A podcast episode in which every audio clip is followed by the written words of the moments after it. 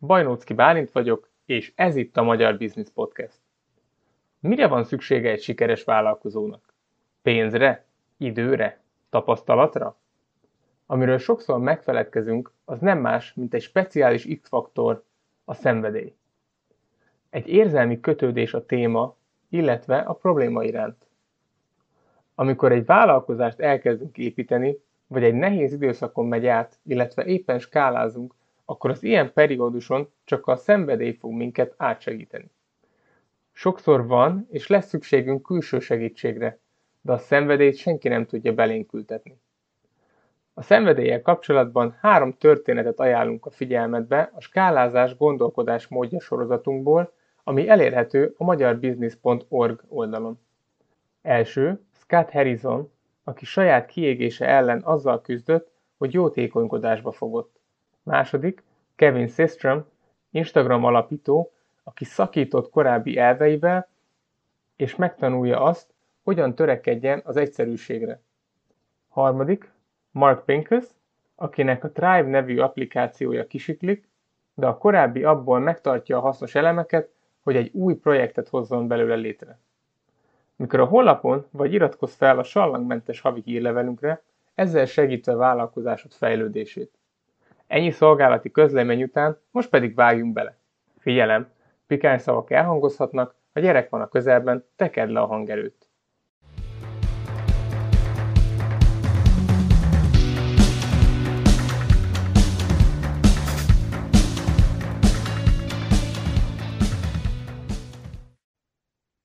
Jó reggelt, magyar vállalkozók, Foris Attila vagyok, és ez itt a Magyar Business Podcast, amely vendégünk Baranyiné Marian, és valami hűtéstechnika, meg személyiség. Valami, valami hasonlókról fogunk beszélni. Jó reggelt, szép napot! Üdvözlök mindenkit, jó reggelt! Akkor kezdjük az elején. Honnan jöttél? Ki vagy? Mit csinálsz az életbe? És hogy kerültél te ide? Uh, Hódmezővásárhelyen van a cégünk, de én Mártéi vagyok.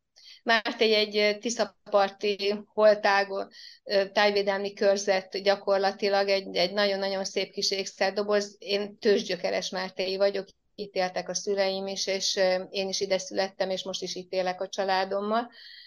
És én nagyon büszke Mártéi vagyok, és Mártéjon ő betűvel beszélünk.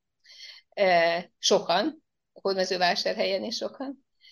És aztán volt egy időszak, gondold Attila, amikor én azt gondoltam, hogy ez ciki, és olyan középiskolás korom táján megtanultam elbetűvel beszélni, és mai napig, ha figyelek rá, akkor én elbetűvel tudok beszélni.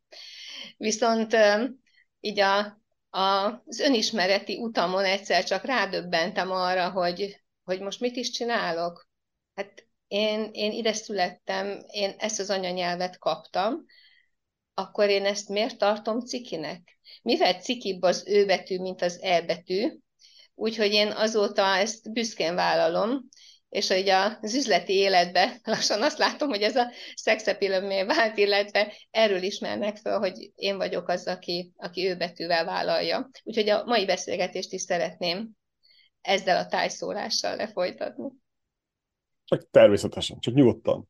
Tehát többi nem fontos. Egyébként ott van nagy, nagy hősöm, ő is ugyebár a hát, amit azt hitte, hogy a háttér, különben akinek csak hallgatta a Schwarzenegger, mutattam a háttérbe, hogy ő is a, a, azt hitte, hogy mekkora hát rány az, hogy ő honnan jött, meg akcentusos, a végén abból csinált, maga, kovácsolt magának előnyt. Úgy tűnik, hogy bármiből előny lehet kovácsolni az ember, fel tudja vállalni, és rádolgozni egy kicsit. Nem tudom, érdekes. Oké, okay. Szóval, hogy, hogy kerültünk te a hűtéstechnikához? Hol végezted egyetemet, ha végeztél? Uh, ez volt az első vállalkozásod? Ilyen kezdeti nehézségekről beszélünk, vagy érdekességekről. Én anyakönyvezető vagyok eredetileg, és mindig reál uh, tantárgyak távol álltak tőlem. Én abszolút humán beállítottságú embernek születtem. Uh, azonban a nászutunkon a férjemmel, az újdonsült férjemmel úgy döntöttünk 92-ben, hogy mi annyira szeretjük egymást, hogy mi nem akarunk a napközbeni drága időnket külön tölteni, ezért, mikor hazaértünk, akkor mind a ketten fölmondtunk a főállásunkon. Ő egyébként hűtőgép szerelő volt ekkor, fölmondtuk a főállásunkon, és elkezdtünk vállalkozni. Úgyhogy immáron 31 éve vagyunk vállalkozók, azóta nap 24 órájában együtt dolgozunk, minden vállalkozásunkat közösen végezzünk, és tulajdonképpen az ő támogatásával indult az én karrierem, hogy így mondjam, gyakorlatilag bekapcsolódtam a családi vállalkozásba, és bár több vállalkozásunk volt, és, és jelenleg is van több, de a, a fő az 95-ben alapított Baranyi Hűtéstechnika Kft.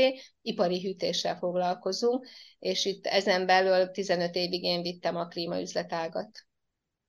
Jó, közel volt ott a 90-es évekhez. Mármint a 90-hez, a 95, akkor jó korán kezdtétek ezt a szakmát. Gondolom, nem volt sok konkurencia akkoriban. De, de, nagyon sok oh, volt akkor oh, is, okay. és most is.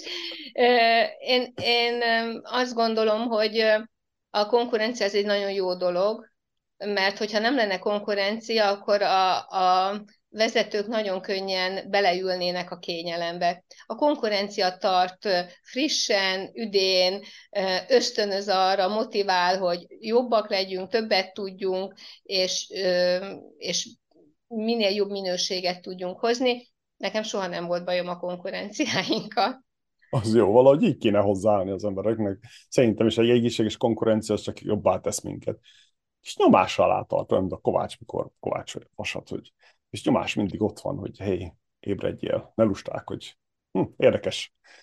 És hogy, hogy volt az első pár lépés? Oké, okay, hazajöttetek Nászútról, csináltatok egy, egy, egy céget, és hogyan szereztétek az első pár vendéget, vendéget én is, klienset? Ez nem egyből hűtéstechnikával indult. Mi akkor ott álltunk tőke nélkül.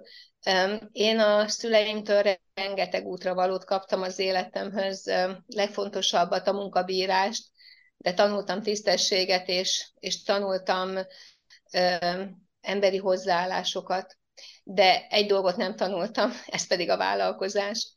Tehát egyikünk se vállalkozói családból származott, és, és nem is tudtam elképzelni azt, hogy lehetnek álmaim, és nem is tudtam elképzelni azt, hogy vannak olyan célok, ami én számomra is elérhetők.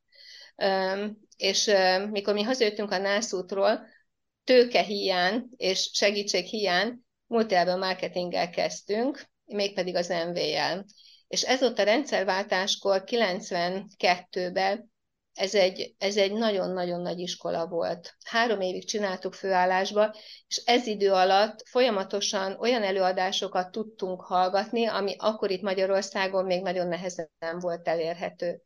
Tehát mi például Brian Tracy-t hallgattuk magnókazettáról, de, de elmondhatom, hogy olyan könyveket kaptunk, ami még Magyarországon ki se adtak, de már kaptuk gyakorlatilag fénymásolt fekete fordításba, hogy így mondjam, Dale Carnegie-nek a sikerkalauzait, és és, és eljöttek Amerikából, Ausztráliából olyan nagyon-nagyon sikeres gazdag emberek, akik elmondták, hogy tulajdonképpen bármit elérhetsz az életbe, és ez nekem egy nagyon-nagyon újdonság volt. Nem gondoltam, hogy ebből ki lehet lépni a, a, a sima alkalmazotti létből addig.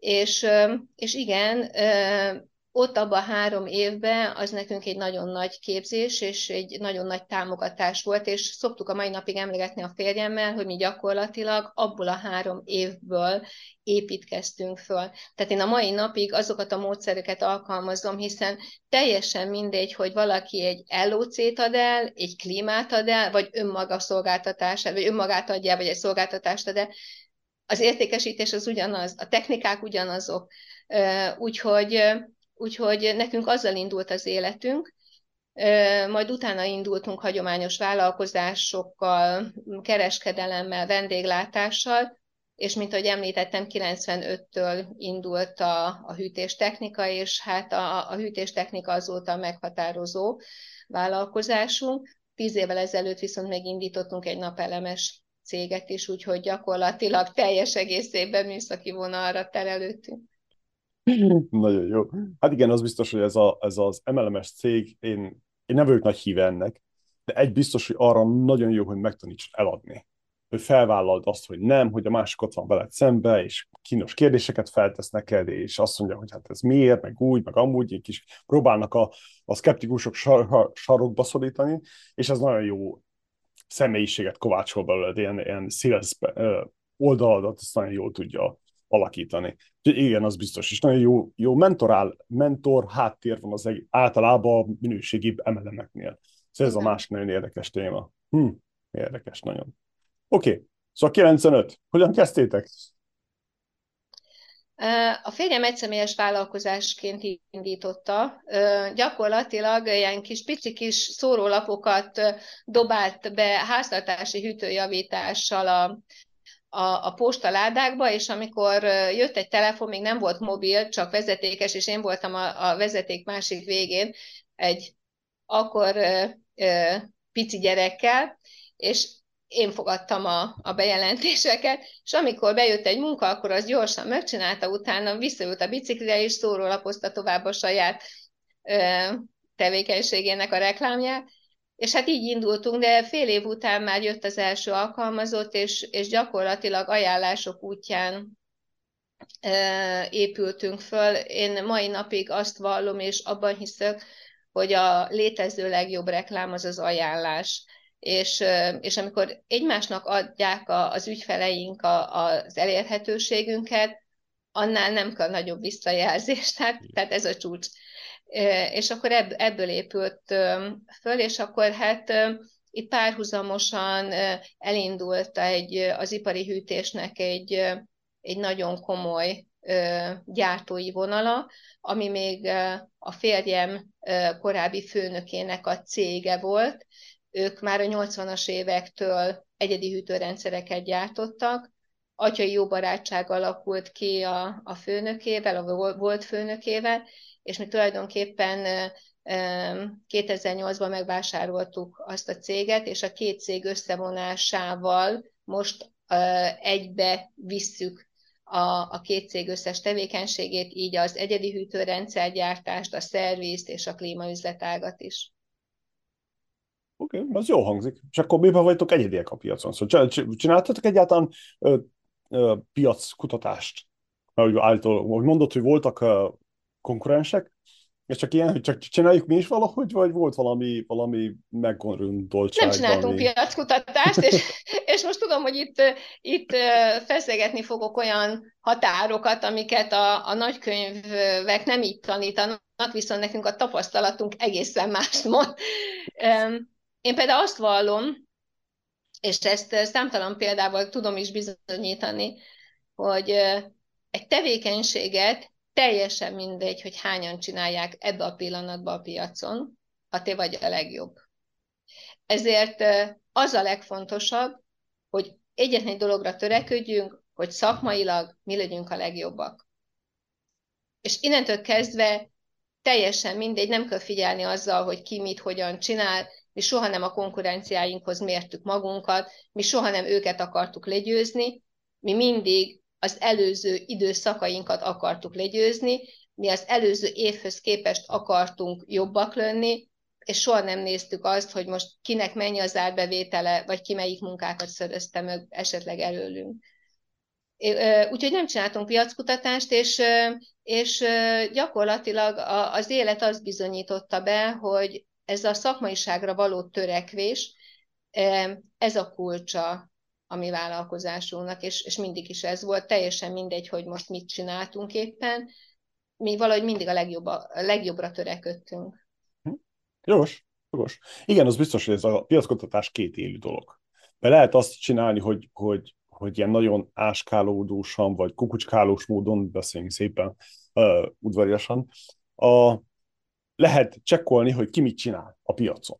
De ugyanakkor van a másik oldal, amikor azt nézed, hogy hogyan alakul a piac, hogy te is jobban, jobb legyél. Szóval ez, ez a nagy trükk az egész piackutatásban. Mindenki azt hiszi, hogy hát azt kell nézni, hogy a szomszéd az mennyi, honnan veszi és mennyire adja, pedig nem csak azt kell nézni, hogy a piacra van-e rá igény, mert hogyha egy előbb vagy utóbb a terméket nem kezdik venni, akkor valószínűleg az a piac valami oknál fogva arra fele indul, amit viszont nem te, nem a szomszéd, hanem piac határoz meg. És ez, ez, szerintem ez nagyon fontos meghúzni a vonalat a kettő között. De természetesen uh, tudok én az egészről. Ez abszolút, tehát, illetve maga a világ változik. Tehát amikor Igen. például mi elkezdtünk split klímázni 99-ben, akkor még az élelmiszerboltok nagy részében se volt klíma. Az viszont, mikor az első házba szereltünk klímát, egy akkori mm, tehetős cégvezető magánháznába, a számunkra is egy hihetetlen dolog volt, hogy úristen, ebbe a házba már, és már nem is egy klímát, tehát három klímát fel fogunk szerelni. És az élelmiszerboltokban nyáron 2000-ben még olvadtak a csokoládék. És 2003-4-ben berobbant ez a piac.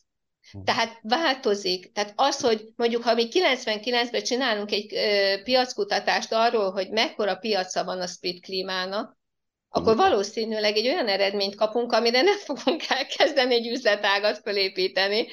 De mi, de mi egész egyszerűen hittünk abba, hogy ezt, ezt igenis el lehet terjeszteni. Aztán jött, a, jött egy 15 évvel ezelőtt, amikor szinte az elsőként mondtuk azt a, a, a hűtés technikán belül dolgozó cégek közül, hogy fűtsön klímával. Mindenki hülyének nézett minket. Mi az, hogy fűtsön klímával? Elkezdtünk reklámozni, fűtsön klímával, fűtsön önnél a nap. Alig volt még napelemes rendszer, de azt mondtuk, hogy sokkal olcsóbb klímával fűteni, és, és ez egy új dolog volt. Hangsúlyozom, 15 évvel ezelőtt két évvel ezelőtt, meg tavaly már mindenki azt mondta, hogy klímával kell fűteni, és nem gázda. Tehát ez nem arról van szó, hogy mi milyen okosak és erőlelátók vagyunk, ez arra mondom, hogy a piackutatás nem mindegy, hogy mikor csináljuk, de hogyha az embernek van egy célja, van egy álma, akkor egész egyszerűen az univerzum hozzárendeződik. Nem azt mondom, hogy a mi álmunkhoz rendeződött a, a, a globális változás, de de mégis, mégiscsak azt, azt vallom, hogy, hogy magunkra befele kell figyelni, és jönnek az impulzusok, jönnek a, az üzenetek, úgymond, és ez az üzenetek által egyszerűen mi csináljuk a dolgunkat. Nem, nem azzal foglalkozunk, hogy mi zajlik körülöttünk. Tesszük a, tesszük a mindennapokat. Igen, bizony. Mindig a piackutatásra mindig Ford jut eszembe, hogy ha megkérdezte volna a parasztembertől, hogy mire lett volna szüksége, mindenki azt mondta volna egy gyorsabb lóra. És akkor sose lett volna meg a Ford T, vagy nem is volt az első, a legelső uh, kocsi. Nem, nem kezdett volna dolgozni rajta. Úgyhogy ez igen, ez ilyen trükkös dolog, hogy mit vonunk le a, a, a kutatásból, és, és hogyan reagálunk rá, mert az egy másik dolog, hogy tényleg az a az az megérzés, az a szenvedély, azt, azt nem szabad elfolytani benne magunkba. Ah, érdekes dolog, érdekes dolog. Oké, okay, és akkor miben vagytok ti különbözőek? Tudom, hogy nem csináltatok, de mégis vala, valamit jól csináltatok ahhoz, mert, mert ugye bár itt tartatok, itt beszélgetünk. Hogy véleményed szerint mi volt az azon kívül, hogy ti jobbak vagytok, megmondom a vevőszolgálat, hogy valami más is kell legyen ahhoz, hogy most két-három dolog kell legalább összhangban legyen ahhoz, hogy, hogy egy cég ilyen boom legyen. Én legelőször is a, a, arra szeretnék fókuszálni, amit már itt említettem is, csak ennek, ennek nálunk tényleg nagy jelentősége van, ez pedig a szaktudás. Én, én tényleg azt vallom, hogy bármihez fogunk, ha jó a szaktudásunk, és arra törekszünk, hogy, hogy minél elégedöttebb vevőink és ügyfeleink legyenek, és ez a törekvésünk, ez hajthatatlan, akkor egyszerűen tudja az ember a sikert kikerülni. Ez, ez, egy, ez egy alap dolog. A másik, ami nagyon fontos, és talán itt, itt a mi speciális helyzetünkből is adódik, mi egy családi vállalkozás vagyunk, és, és a kollégáinkra soha nem biorobotokként tekintettünk. Tehát ez, ez nagyon-nagyon fontos. Én ezt tudom, hogy hogy most külön divat, divat kollega motivál, kollégák motiválásától kezdve egy csomó minden, de én, én azt gondolom, hogy a legesnek fontosabb az, hogy, hogy tehát mi mindig egyenrangú félként tekintettünk minden kollégánkra. 95 óta vannak alkalmazottaink, és, és a legfontosabb az, hogy, hogy nagyon őszinte jó kapcsolatot tudjunk velük kiépíteni, hiszen a, az életünknek nagyon nagy részét ővelük éljük. Tehát többet vagyunk a kollégáinkkal, mint a családunkkal jóformán.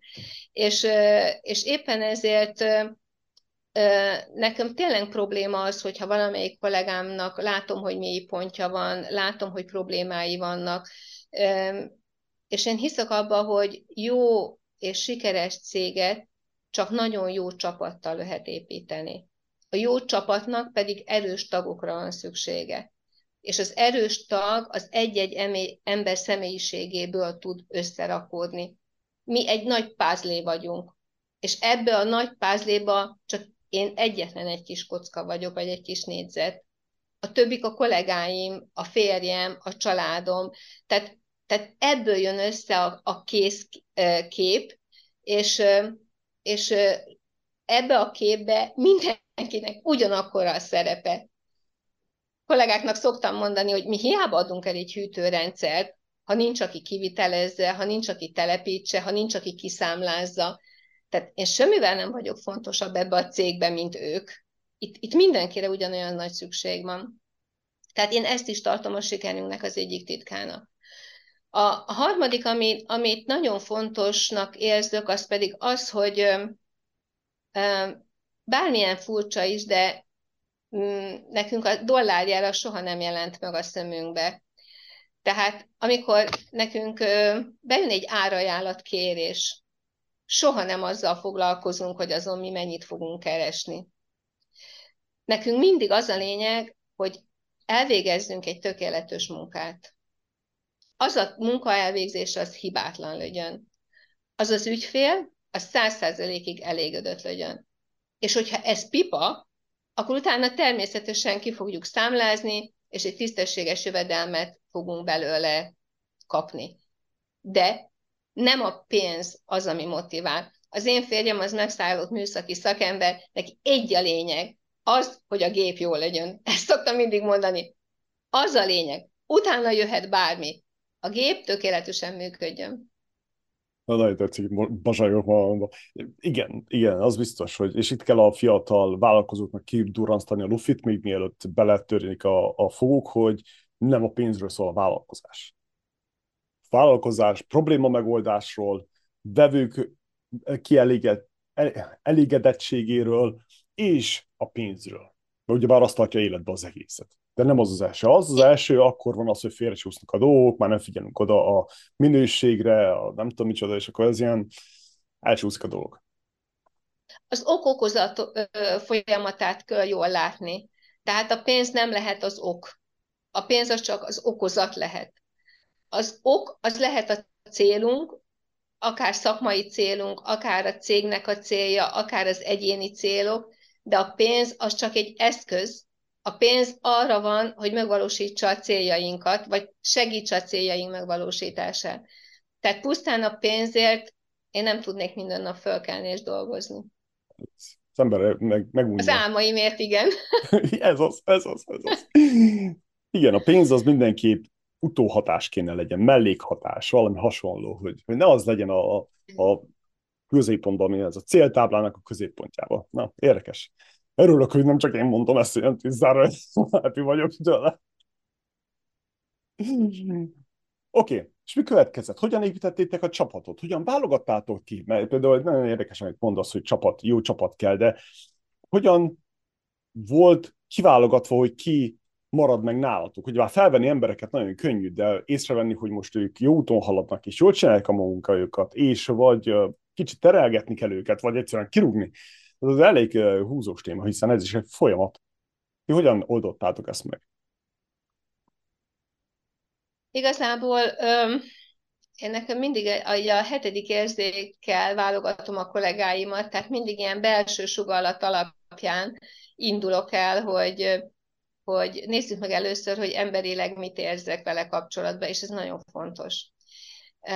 Utána jön az, hogy szakmailag alkalmasé. De ha emberileg nem, akkor, akkor nem, tud, nem tud nálunk uh, itt ragadni. Uh, volt egy-két olyan mögalkuvásunk, hogy így mondjam, hogy, hogy nem éreztem annyira emberileg közénk valónak, uh, de, de nagyon nagy szükségünk volt szakemberre, és, és fölvettük. és sajnos nem tudott itt maradni, tehát eltelt egy-két év, és, és, és, és kilógott. Tehát én valahogy ilyen egyedi módon, de, de, de nálam a csápjaim ez az első. És utána jön a, a szakmai rész, illetve az emberi hozzáállás része. Na, sokkal, sokkal fontosabb, mint nagyon sokan gondolják, hogy valaki hogy áll a munkához, és hogy áll a kollégákhoz. Ha egy olyan kollega van a csapatban, aki, aki nem húz, aki akár inkább még visszafele mm, viszi a dolgot, az, az ugyanolyan romboló, mint ha azt mondanánk, hogy itt van egy pohár víz, itt van egy másik pohár víz, ez tiszta víz, ez szennyvíz. Ha én ebbe a tiszta vízbe átrakok a szennyvíz pohárból csak egyetlen egy kanálka vizet, ebből azonnal szennyvíz válik. De ebből a tiszta vízből hiába teszek át, akár fél pohárral is a szennyvízbe, a szennyvíz marad. Tehát nagyon-nagyon ügyelni kell arra, hogy egy kollektívába milyen hozzáállású emberek vannak, építőleg hatnak egymásra, és, és motiválják egymást, és viszik lendületbe vannak, vagy pedig ha, ha, ha ő nem csinálja, akkor én se hozzáállás van, mert akkor ez az egész céget úgy viszi lefele, hogy mi vezetőként bele szakadhatunk, és az Isten marketingjét megcsinálhatjuk, akkor se fogjuk tudni elérni az eredményeket. Így van. Igen, Igen ez, ez érdekes, hiszen, hiszen véleményem szerint is három típusú emberre van szüksége jó vállalkozáshoz. Az egyik az a jó szakember. A szakmát nagyon jól ismeri, nálatok ez a, ez a férjed. A második az, aki nagyon jó emberismerő, human, humanus, HR-os, ha lehet így mondani, ha ez, ez annyira messze áll a valóságtól, de mondjuk ezt így. És a harmadik pedig az, aki össze tudja rakni a rendszer. Hogy, hogy hogyan kötöd össze egyiket a másikkal, hol folyamatok, stb. stb. Na most persze nem muszáj, hogy három különböző ember legyen, ugyan, ugyanezt ki tudja tölteni két ember is, de egy embernek nagyon nehéz. De ez kell ahhoz, hogy, hogy nagyjából stabil legyen az egész cég. De igen, ez, a, ez az emberismeret, ez annyira, annyira furcsa dolog. Legalábbis nekem, én tiszta kocka fej vagyok, nekem annyira földön kívül az, ez az egész, hogy megérezni, hogy a másik hogy érzi magát, ez ilyen, nem tudom, nagyon számok után megy. Nekem, mindig ezért van nekem bajom. Oké, okay, csak a... Igen, a... itt nálunk a férjem is erre hajlamos egyébként. Igen, mivel nincsen rossz, nem rossz dolog ez, csak fel kell ismerni, hogy mindennek van előnye és hátránya, és annak függvényébe kell összerakni a csapatot. Ez, ez a trükk az egészben. Uh, Oké, okay, és akkor hogyan mentetek tovább? Szóval megvoltak a, megvolt uh, a fél év után megvolt az első uh, csapattag. Milyen nehézségek voltak? Például, oké, okay, hogy mondtad, hogy, hogy új technológiákat hoztatok be, láttátok a jövőt idézőjelbe téve. Azért itt is azért biztos voltak beszerzési gondok, meg hasonló, hiszen nem volt annyira elterjedve. És akkor ezt hogyan, hogyan oldottátok meg? Ez egy szép lassan épült fölfele. Mindig jött újabb alkalmazott, újabb szervizautót állítottunk be, újabb szerszámokat vásároltunk.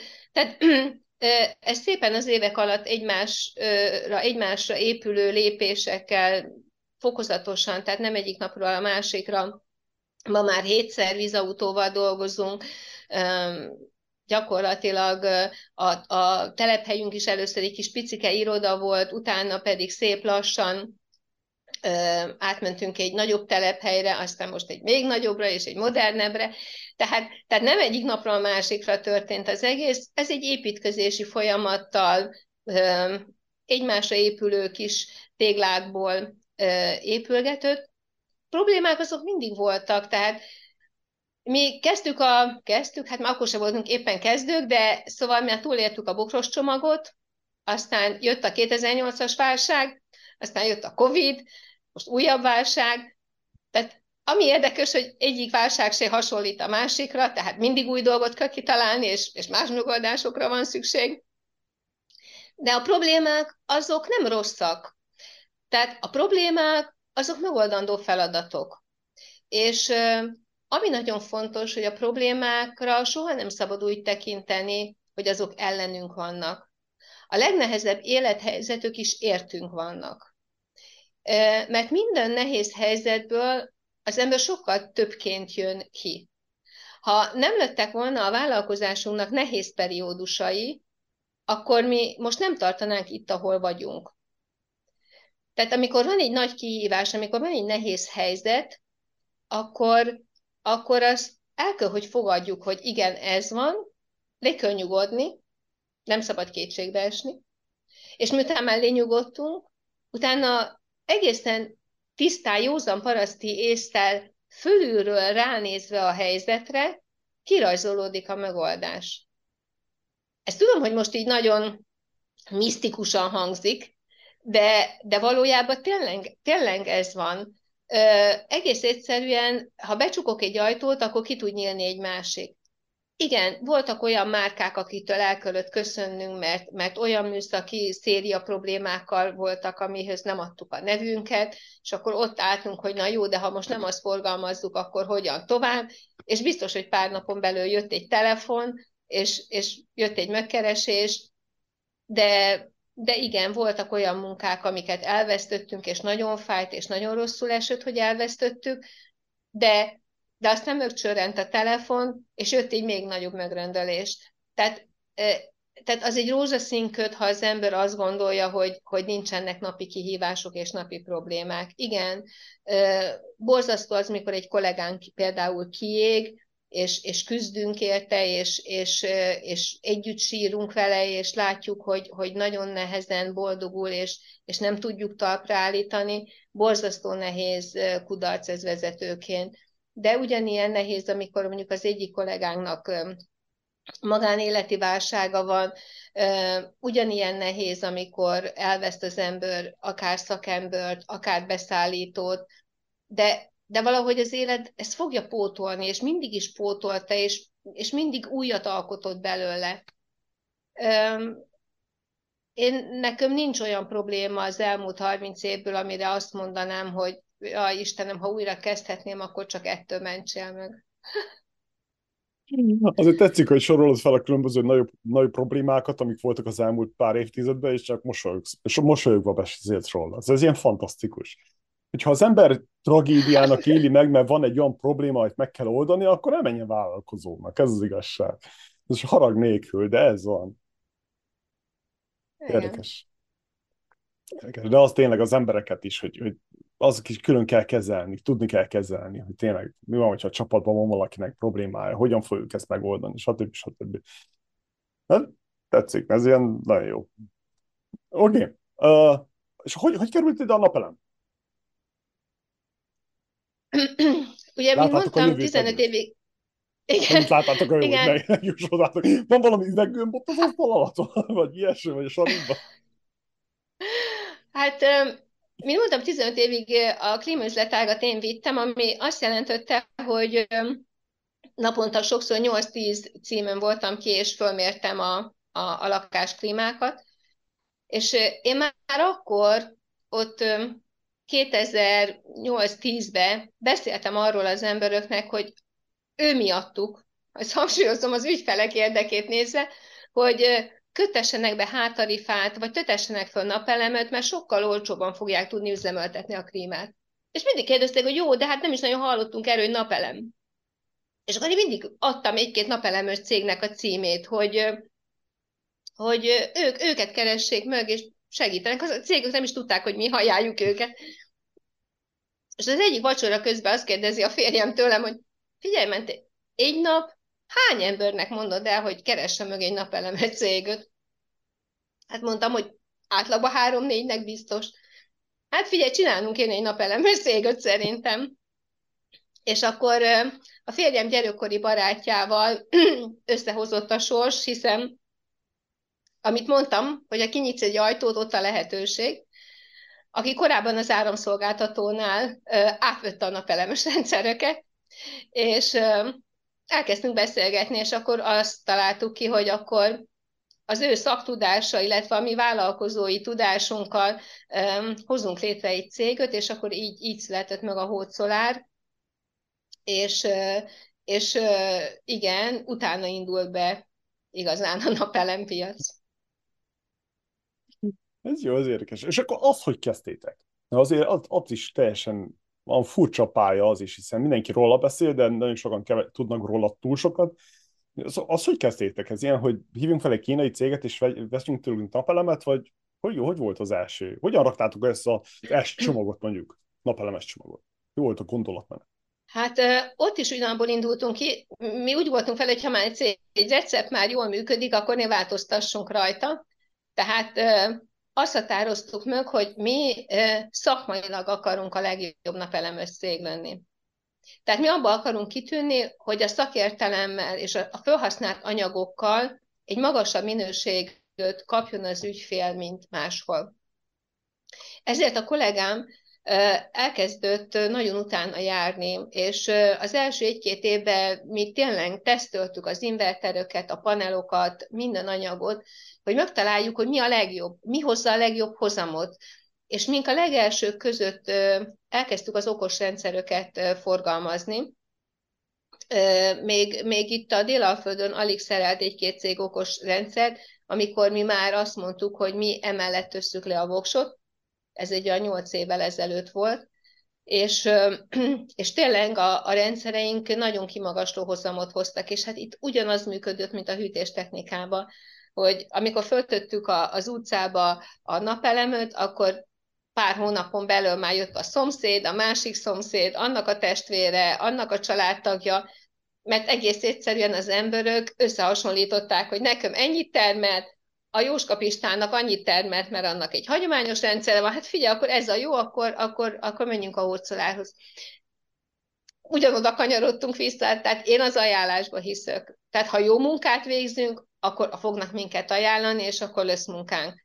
Ha nem jó munkát végzünk, akkor mindig, mindig óriási marketing és energia és erőfeszítés kell abba, hogy újra és újra meggyőzzünk emberöket, meggyőzzünk cégöket, hogy minket válasszanak ezt az energiát és időt és pénzt lehet megspórolni azzal, ha idézőjelben csak jól végezzük a munkánkat.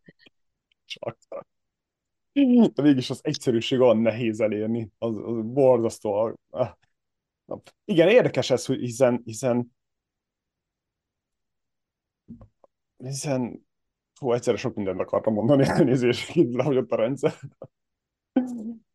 hogy, oké, okay, Kezdjük azzal, hogy mi az, mi az okos rendszer a, a napelemes technikában? Mi a különbség a nem okos és az okos rendszer között? Tehát ugye úgy mondjuk, hogy van hagyományos rendszer és okos rendszer. Analóg és digitális. A hagyomány... Így van. A hagyományos rendszert azt úgy kell elképzelned, hogy gyakorlatilag a, a panelok sorba vannak kötve, és a legkisebb teljesítménye határozza meg, hogy mennyit tud termelni az összes többi panel. Induljunk ki ebből. Ha valamelyik panelra árnyék vetül, vagy szennyeződés éri, és leesik a teljesítménye 30%-kal, akkor abban a pillanatban az összes többi panel teljesítménye is le fog esni 30%-kal. Mert egész egyszerűen így van a rendszer fölépítve. Az okos rendszernél minden egyes panel egyesével van úgymond bekötve, ezáltal nem hatnak egymásra. Tehát ilyen probléma eleve nem adódik, hogy, hogy egy szennyeződésnél levegye az összes többinek a, a hatékonyságát. De ezen kívül még nagyon sok különbség van, de ami talán visszaigazolás szempontjából a legfontosabb, hogy az okos rendszernél gyakorlatilag óráról órára tudod követni és látni a, a teljesítményt. Akár te saját magad a telefonodon, vagy a számítógépedön, de mi magunk is látjuk minden ügyfelünknek a teljesítményét, és nem mondjuk majd évvégén az éves leolvasáskor derül ki, hogy mondjuk három-négy panel az már alig dolgozott egész évbe, és most mondjuk sokkal kevesebbet termelt ebbe az évbe az egész napelemes rendszer, hanem ez gyakorlatilag napra pontosan látod, hogy tegnap az a panel kevesebbet termelt, és azonnal meg tudjuk a problémát orvosolni. Tehát össztermelés tekintve sokkal többet tud ezáltal termelni az okos rendszer, mint a hagyományos. Uh-huh.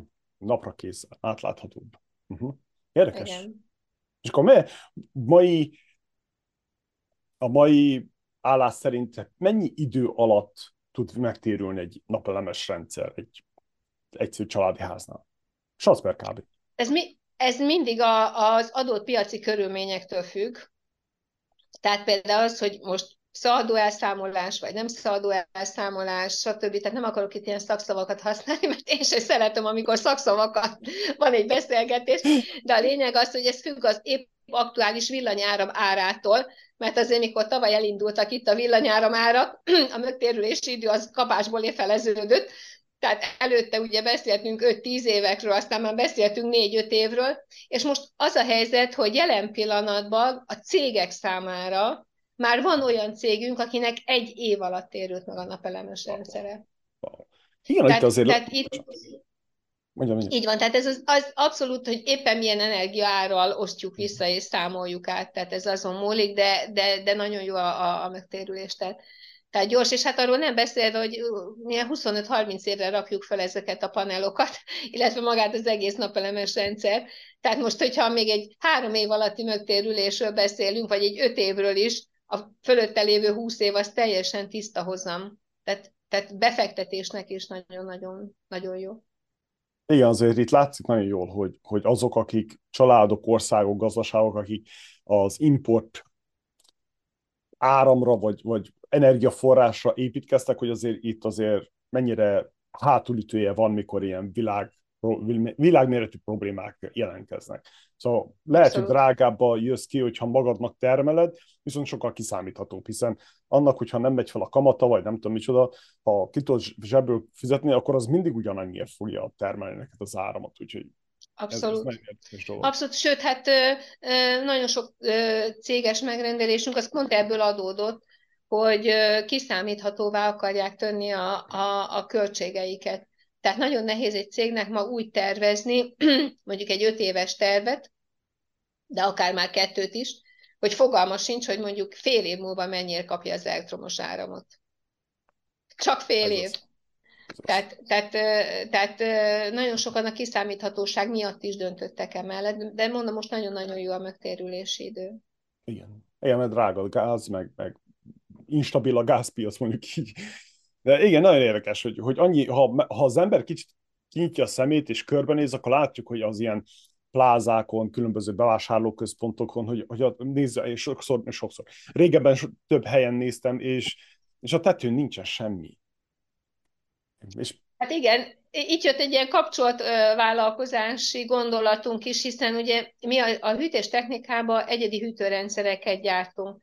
Ez azt jelenti, hogy hűtőházakat, hűtőkamrákat, ezeknek a gépészetét, de gyorsfagyasztókat, a legspeciálisabb folyadékhűtőket, 20 országban működnek sörfőzdékbe, folyadékhűtőink például a világba, és, és hát amikor elkészül egy hűtőház, aminek azért elég nagy az energia költsége, hiszen a, a hűtés az azért komoly energiát igénye, és akkor ott van ez a hatalmas csarnok, és a tetején nincs napelem.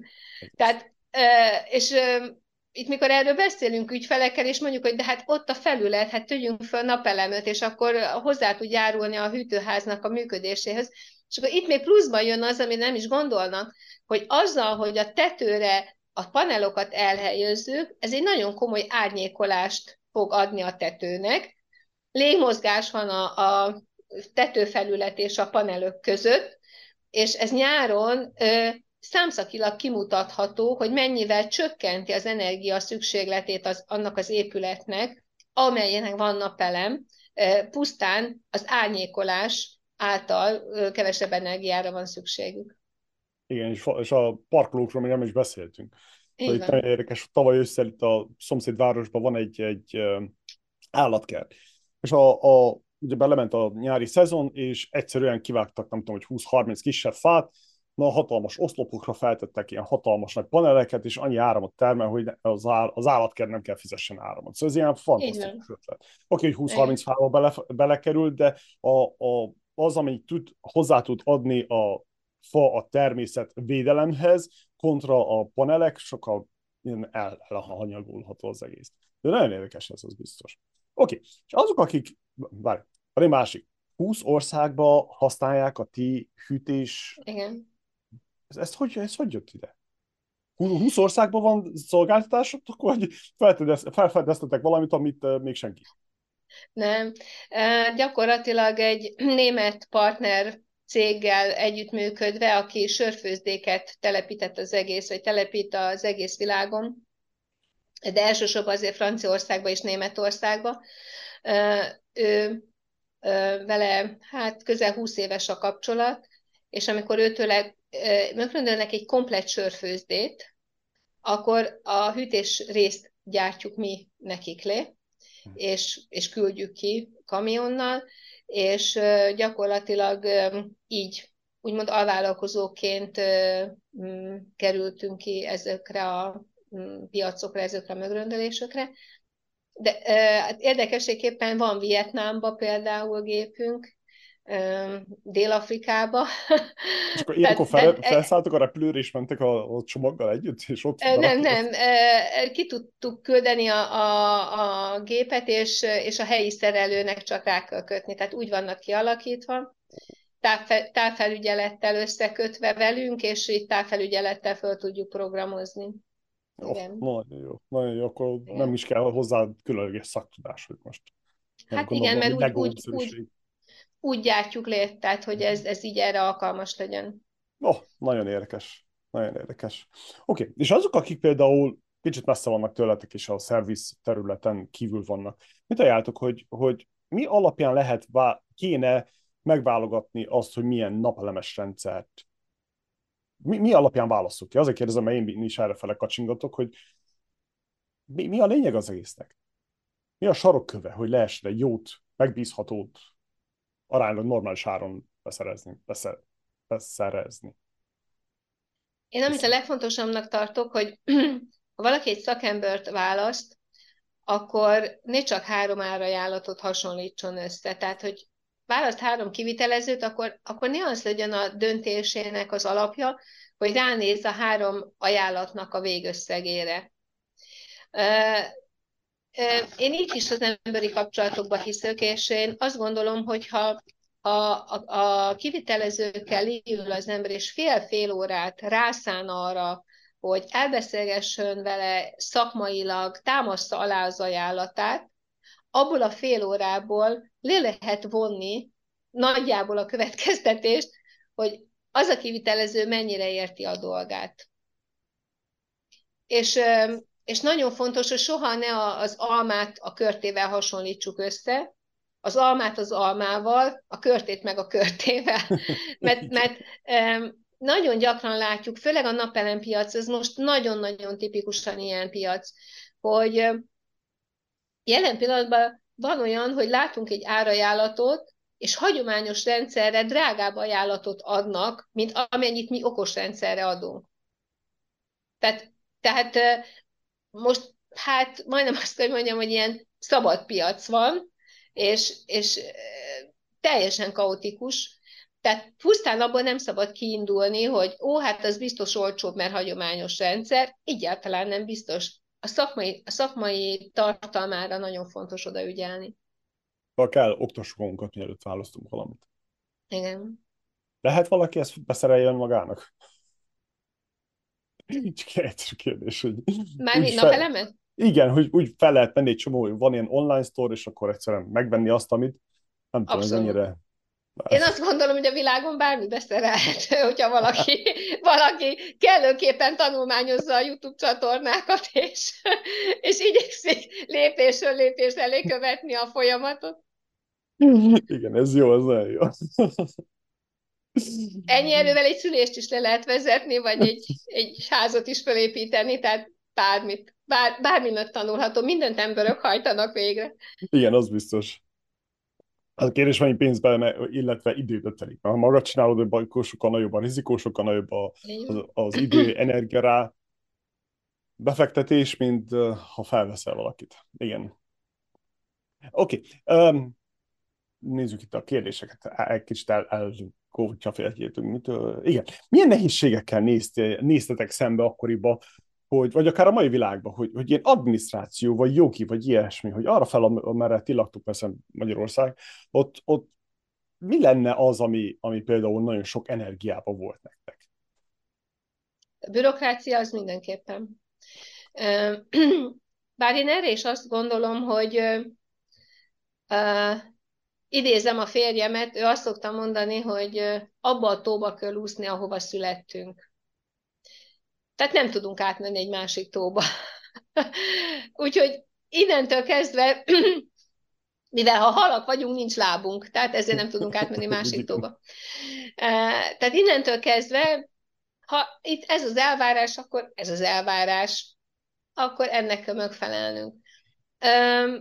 Nagyon-nagyon szerencsésnek tartom magam, mert nekünk a, a könyvelési oldalról nagyon nagy támogatásunk van.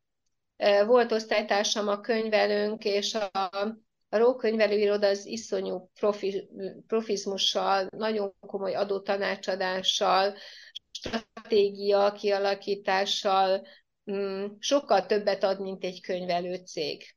Na most innentől kezdve ezeket a problémáinkat, amit mi nem tudunk megoldani, ahhoz van segítségünk.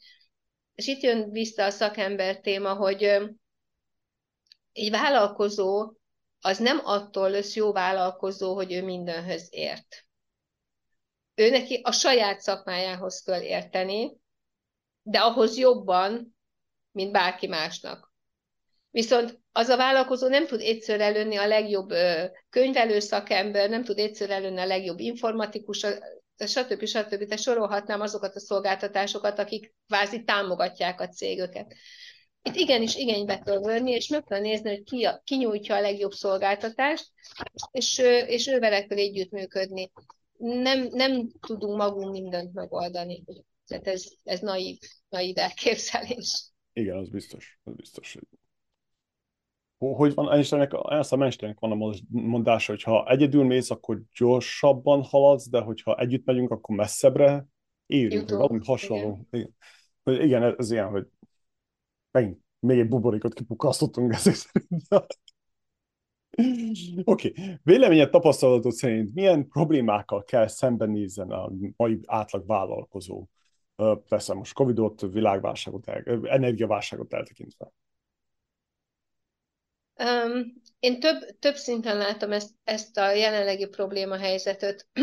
Tehát egyrészt az, hogy, hogy nagyon-nagyon gyorsan változik a világ. És ezt a rohamos változást, ezt minden cégnek le kell követni. De ahhoz, hogy egy cég le tudja követni, ahhoz először a vezetőknek kell tudni lekövetni, majd utána minden kollégának le kell tudni követni, és és erre nem mindenki hajlandó, és nem mindenki alkalmas. Én most itt nem csak a, az informatikai fejlődésről beszélök, itt, itt egész egyszerűen erről az egész változásról, ami, ami által csak kapkodjuk a fejünket. Erre elmondanék egy példát. Amikor tavaly kitört a háború, akkor gyakorlatilag fél nap alatt hoztuk meg azt a döntést, hogy mindenhonnan anyagot szörözzünk be, és spájzoljunk be tartóktól kezdve panelokon át mindennel, mert itt nem lesz elég áru. Itt mindenhonnan inverterőket próbáltunk fél évig szörözni, a kolléganőim azok ültek a telefonon, aztán az interneten, és, és Lengyelországból, Németországból egy-kettesével tudtuk az inverterőket összevadászni, mert akkora inverter hiány volt a világban, hogy sehol nem lehetett napelem inverterhez jutni majd egy éven köröztül. És ott voltak a fölrakott rendszereink, az eladott végrehajtott munkák, és nem tudtuk rákötni az invertert, mert fél éve nem kaptuk meg. Tehát a föld alól is beszöröztünk, és bespájzoltunk rengeteg anyagot. És amikor például tavaly ősszel itt Magyarországon, októberben egy délelőtt fél tízkor bejelentették, hogy innentől kezdve lakossági napelem szereléshez nem adnak hálózatra csatlakozási engedélyt, akkor volt körülbelül kettő óra hosszánk, hogy azonnal reagáljuk ezt a, ezt a bejelentést, és meghozzuk azt a döntést, hogy azonnal adjuk el az összes lakossági méretű napelemre való inverterünket, amivel tele volt akkor a raktár, hiszen fél éve azon dolgoztunk, hogy ezeket beszörözzük. És a következő egy hétben az volt a kolléganőim feladata, hogy ezeket eladják olyan napelemes cégöknek, akiknek ez már kvázi pont egy ilyenre van szükségük, mert tudtuk, hogy itt egy hónap múlva már semmilyen ö, invertert, semmit nem lehet eladni, ami lakossági méretű, ugyanis egyelőre nincs rá engedély. Tehát ezt most csak azért mesélem el, hogy a piac az ennyire hektikus. Tehát pillanatok alatt jogszabályi változások által teljesen új piaci környezet teremtődik, és erre azonnal reagálni kell. Ha itt sírunk és egymást ölelgetjük, és mondjuk, hogy Úr, Isten, hogy milyen szerencsétlenök vagyunk, hogy itt a raktárban ez a rengeteg inverter, és nem itt kezdjünk vele, és most minket a kormány, meg a, meg a világ, meg a minden, hogy ez hogy elintéz. Nem, nem. Van egy helyzet, arra lépünk, azt megoldjuk, eladtuk az összeset, kiürült a raktár, boldogok voltak a, a konkurens napelem szerelők, mert végre kaptak invertert, és ennyi. És, és holnap újra föl kell a nap, és majd hoz egy újabb kihívást. Jött ez egyáltalán, hogy, hogy nem lehet bekötni a hálózatra a igen, ez Magyarországon ez év, pontosan 2022. október 31-től nem, nincs jelenleg hálózatra csatlakozási engedély lakosság részére se, cégeknek se. Tudjuk azt, hogy miért? Hát a hivatalos verzió szerint a hálózati, tehát a hálózat elavultsága miatt. Oh. Érdekes. Érdekes. És akkor, az egy... új... és akkor van egy újabb piaci helyzet, amit, amit még, még meg fogunk oldani. Tehát, ez, az, ez a jó hozzáállás. ez a jó hozzáállás. Azért csodálkozom, ez már itt például nem tudom, hogy hány államban kötelező átvegye a, az állam a, a lakosság, és azt hiszem az ipar áramtermelés, akármiket, ez ilyen elpont, nem értem. De érdekes, érdekes. Milyen tanácsot adnál egy kezdő vállalkozónak? Mire figyeljen oda ebbe a furcsa helyzetben, főleg Európában? Úgy tudjuk, hogy ott jobban szívják az emberek a fúkat. De hogy már említettem korábban is, hogy az első és legfontosabb, hogy ö, te akarj a saját szakmádban a legjobb lenni. Tehát ez, ez, ez legyen a legelső célod. És ezért minden, mindent tegyél meg. Én azt gondolom, hogy folyamatos szakmai fejlődés nélkül nincs, nincs siker. Tehát itt, itt muszáj tanulni, képezni magát az embernek, és hát ami szintén egy kezdővállalkozásnál érdemes elgondolkozni, hogy igazán sikeres vállalkozást abból lehet könnyen fölépíteni, hogyha az a tevékenység, amit csinálsz, az egyúttal a hobbid. Mert egyrészt akkor boldog ember vagy, hogyha a hobbidat tudod egész nap csinálni. Egy boldog ember, az boldog emberöket fog maga körébe vonzani. Legyen az ügyfél, alkalmazott, mindenki. Másrészt pedig, ha neked az a hobbid, akkor te még akár a szabad idődben is azt arról fogsz olvasni, annak fogsz utána nézni, mert egész egyszerűen érdekel a téma, iszod ezeket a gondolatokat, ötletöket, ezen kattog az agyad.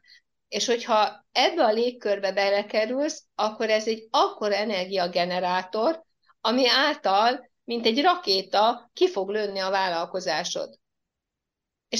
Utána már lehetnek célok, lehetnek álmok, és azokért tudsz dolgozni, de nem egy szenvedés a napod.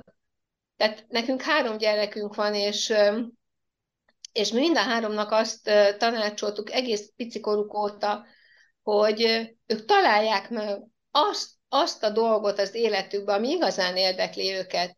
Mert én azt szeretném, hogy ők boldogok legyenek. És akkor lesznek boldogok, ha azt csinálhatják, ami igazán fontos nekik.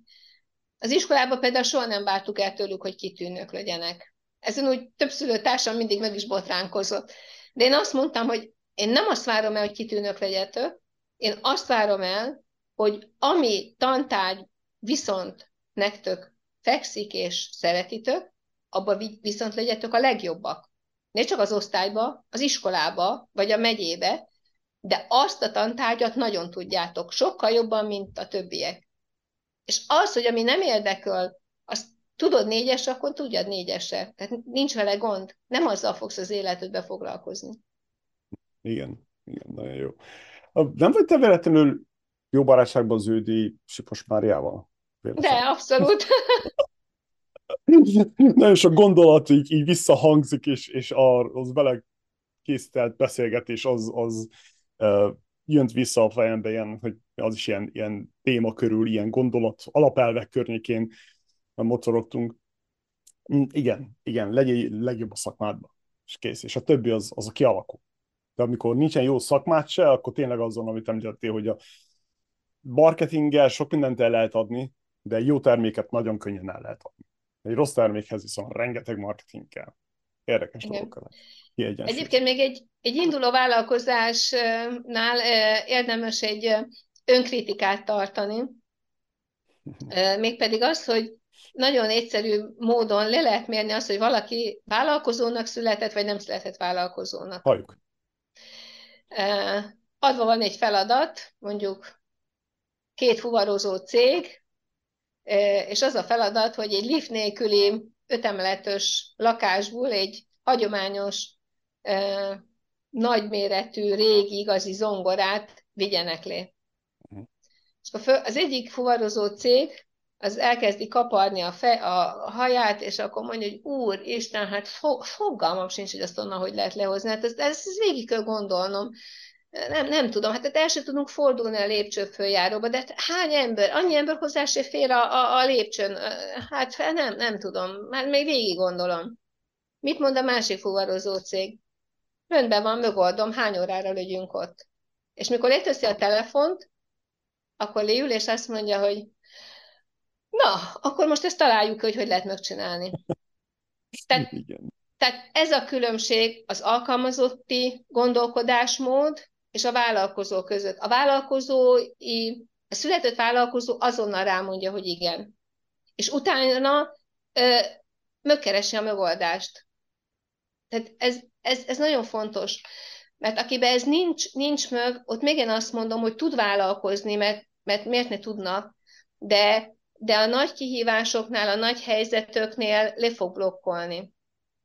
Tehát ez, ott, ott, ott, ott egy picit meg fog akadni. Ami nem azt jelenti, hogy nem fog onnan tovább menni, de az igazán nagy vállalkozáshoz, az igazán nagy sikerhöz, ahhoz, ahhoz uh, tudni kell átlépni a nehézségekön.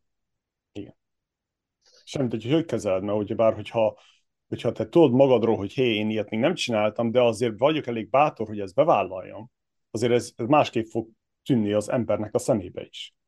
De hogyha tényleg ott a helybe kezded el kaparni a fejedet, hogy hú, hát nem is tudom, hát izé, ilyen szkeptikus vagy önmagaddal szembe, akkor ez ilyen, miről beszélünk? Érdekes. Milyen tanácsot adnál egy vállalkozásnak? Hogyan építsünk egy vállalkozást, hogy, hogy annak minél nagyobb sikere legyen, vagy minél stabilabb legyen? Azon kívül, hogy jó szakemberek legyünk, szerintem ezt végig láttuk egy párszor. De a, azon kívül, ugyebár ennyi nem elég hozzá. Jó, jó, hogyha erre teszük a hangsúlyt, de mi más, mi még az X-faktor?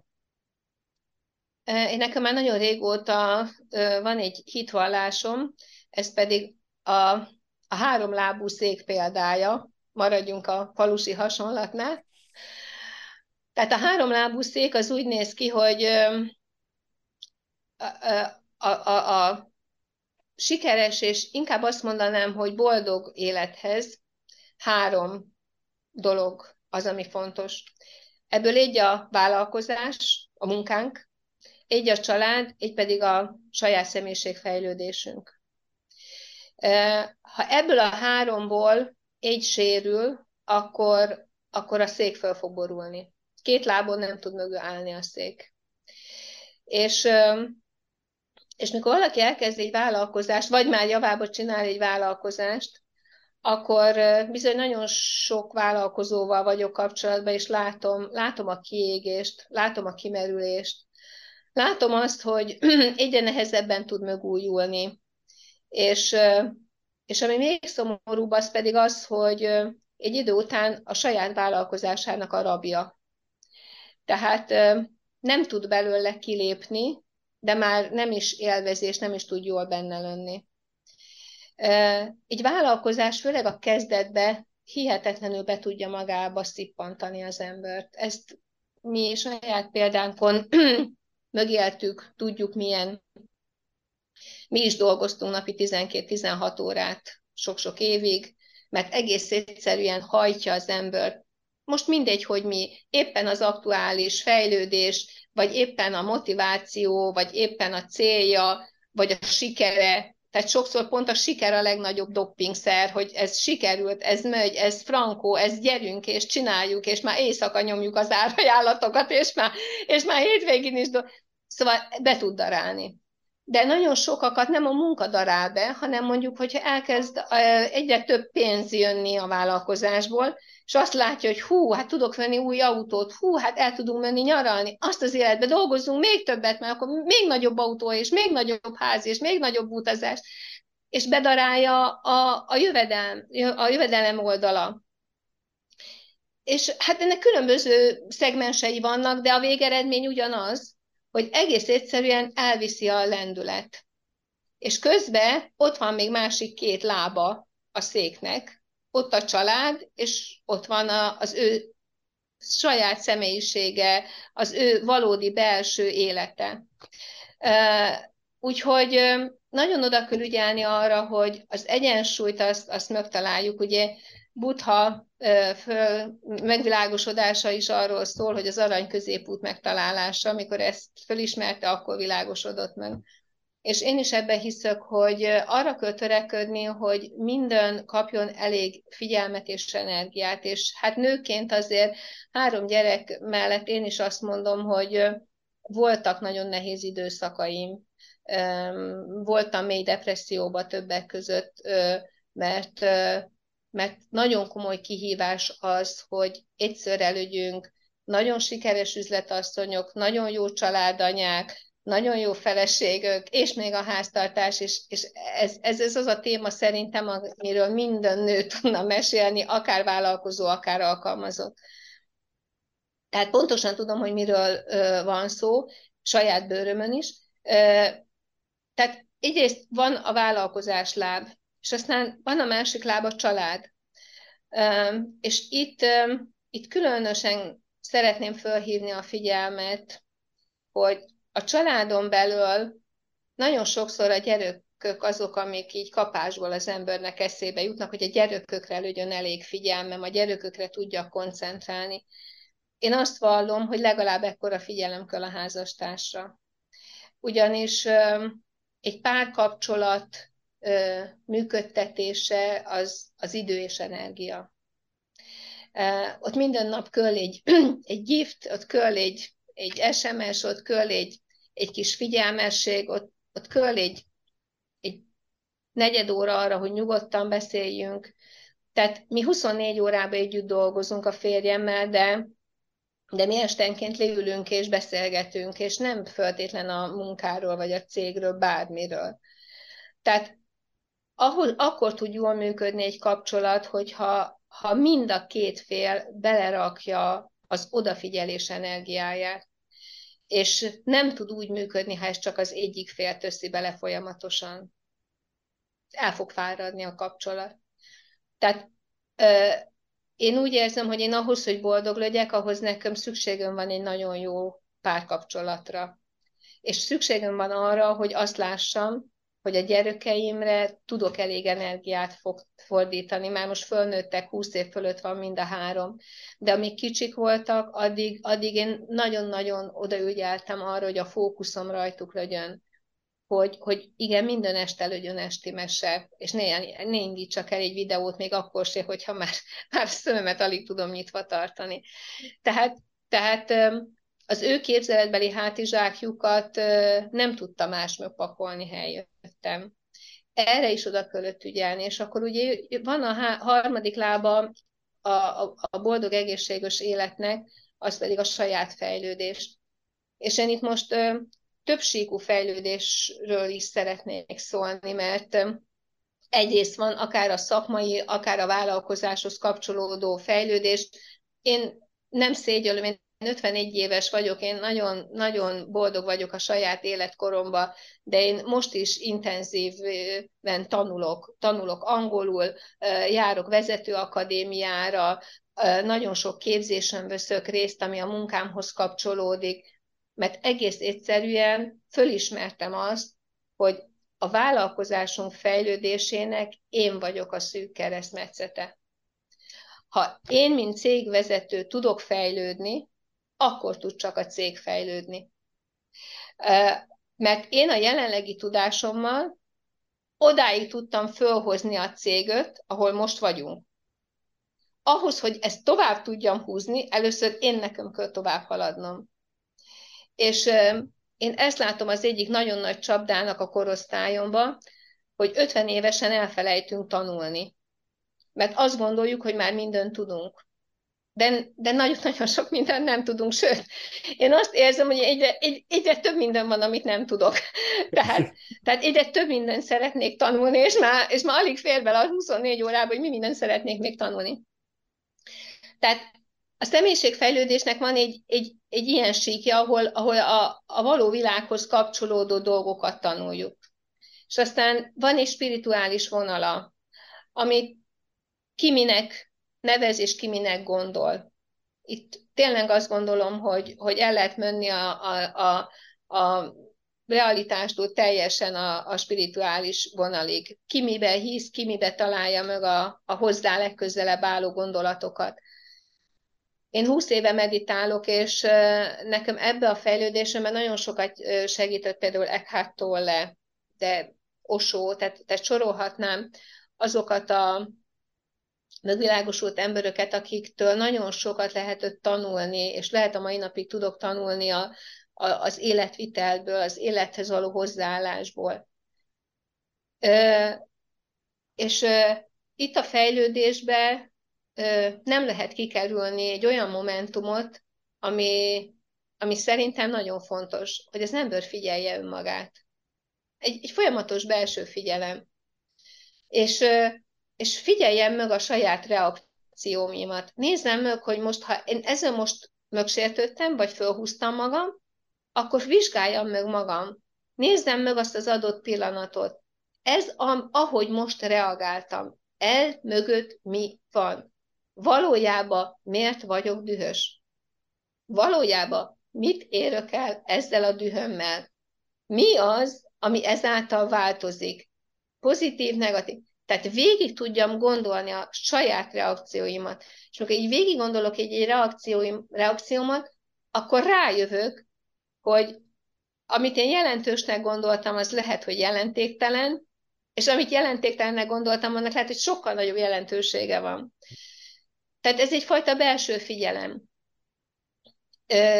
És ezáltal a, a belső figyelem által fölismerések vannak, tapasztalatok vannak, és, és észrevétlenül változok. Észrevétlenül megváltoznak a reakcióim.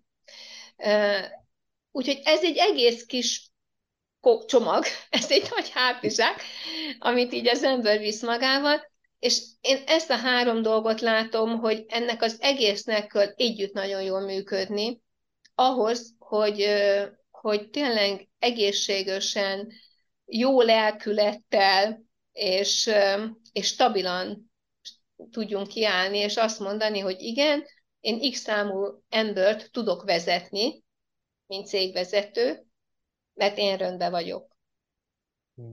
Érdekes, ez éppen most hallgattam egy, egy podcastet, ez a csávóval, nem tudom, hogy, hogy hogy hívják, de a lényeg az, hogy Oprah Winfield nagyon felkarok, felkapta és felizélte, ezek az emberek általában tudnak valamit. És ott például az volt az érdekes, hogy arról beszélt, hogy a mai világban az emberek nagyon kevés időt foga, töltenek önmagukba. Hogy mindenki arról beszél, hogy csináljál valamit, ami relaxál, és kikapcsolja az agyadat. Ugyebár, hogy a stressz kiegyensúlyozzuk. De arról nem beszél szinte senki, hogy mennyi lehet sétálni, és közben ne hallgassál valamit, hanem egyszerűen zuhanjál magadba. És tényleg elemezzed. Ne kritizáld magadat, hanem elemezzed magadat. Hogy tényleg ezeket a dolgokat, hogy miért sértődtem meg? Mi a gond? Tényleg nagy baj ez? Vagy kicsi a gond? Vagy, vagy ez ilyen kérdéseket megnézni, hogy, hogy tényleg abban a pillanatban mit érzel, miért érzed, annyira fontos tényleg, és, és megint a mainstream média nem beszél erről. Uh, igen, és meg aztán megint egy buborékot kidurantottunk, hiszen a mai fiatalságnak, hogy mindig ott van a telefon, meg, meg különböző képernyők a, a kezünk, el tudjuk könnyen venni és nézni és bekapcsolni, és mész az utcán is tele van tévével, a kirakatok, meg nem tudom micsoda, hogy elvonják a figyelmedet. És nem, nem foglalkozol eleget önmagaddal, az önmagad tanulásával és a környezeteddel. Mert tényleg az, hogy te nem a céged vagy. Ez egy nagyon fontos lecke. mikor elkezdesz valamit, akkor a céged az nem te vagy, te csak dolgozol rajta. Ha minden jól megy, akkor csak dolgozol rajta, de hogyha már beszippant, és a cég dolgoztat téged, akkor van gond. Akkor belekerülsz ebbe a, hogy hívják, ilyen karika az, amit a hörcsöknek betesznek, meg a egérnek, hogy menjen előre, hogy égesse az energiát. Ez is valami hasonló. Nagyon érdekes dolgok ezek. Összetettek, egyszerűek, és mégis olyan nehéz tartani, vagy nem is tudom. Igen, ez egy jó teszt, amikor valakinek egy ilyen identitásmérő tesztnek nevezném. Ha valakinek van egy cége, vagy egy szép háza, vagy egy jó autója, akkor, akkor üljön le, és, és képzelje el azt, hogy ezt elvesztettem. És akkor ki vagy te anélkül? És akkor ezt nem muszáj hangosan bevallani, ez pontosan elég, ha az ember saját magának vallja be. De, de azért itt nagyon fájdalmas, a történelem erre nagyon sok példát mutatott, amikor, amikor emberek olyan szinten azonosultak a, vállalkozásukkal, vagy a vagyonukkal, vagy bármivel, ugye ott volt a száz évvel ezelőtti válságban, amikor a tőzsdek volt, hogy sorba öngyilkosak lettek az emberek, mert gyakorlatilag a vagyonuk nélkül nem láttak értelmet az életüknek. Vagy amikor államosították a földeket, akkor nagyon sokan möghaltak, mert azt mondták, hogy nem tudom elviselni, hogy a földemet elvitték. Ez biztos, hogy egy borzalmas dolog, mikor az ember elveszíti a vagyonát, azonban én azt gondolom, hogy a vagyon nem ő. Tehát ha az ő identitása rendben van, akkor, akkor ő föláll, és azt mondja, hogy oké, okay, akkor kaptam egy új esélyt, egy új életre. És akkor most nézzük meg, hogy enélkül mit hozok létre ebbe az életembe. Beszéljős terület, én azt gondolom, ez, ez a pálya, ez egy nagyon vékony jég, nagyon-nagyon-nagyon problémás, amikor már, amikor már összefolyik a, a személyiség és a, a tevékenység, amit csinál, vagy amilyen van. A másik ilyen, ilyen gyakorlatszerűség, amit szeretek használni, az, hogy most csuk be a szemedet, és képzeld el, hogy egy színpadon vagy. És előtted ott van több száz ember, és mindenki rád figyel. Ekkora önbecsülést ad ez, igaz? Mindenkinek hízgettel a mája. Most képzeld el azt, hogy mesztelen vagy. Nincsen óra rajtad, nincsen fülbevaló, semmi ékszer. Hogy érzed magad? Ennyi. És akkor ez is egy ilyen, egy ilyen gyakorlat, hogy most mibe kapaszkodsz akkor? Van egyszerű a mai materialista világba belekapaszkodni, igaz? Előveszünk a spéci telefont, vagy nem tudom, milyen karórát, vagy nem tudom, felveszünk egy spéci öltönyt, vagy ruhát, és akkor ez ilyen, ó, jól érezzük munkat, de amikor ezek nincsenek, akkor, akkor hogy érzed? Mennyire vagy te önbizalom hol, hol van az önbizalmad, milyen szinten van, vagy a szégyen, vagy, a, vagy akármi más. Nagyon érdekes dolgok ezek. Ja. Hm. Igen, és uh, ahogy én azt látom, hogy telik az életünk, nagyon változik a, a hozzáállásunk ezekhez a dolgokhoz. Van, akinek egyre erősödik, és van, akinek egyre inkább engedi ezeket. Tehát mindannyian egy folyamatos változásban vagyunk. Amikor nincs változás, akkor gyakorlatilag halál van.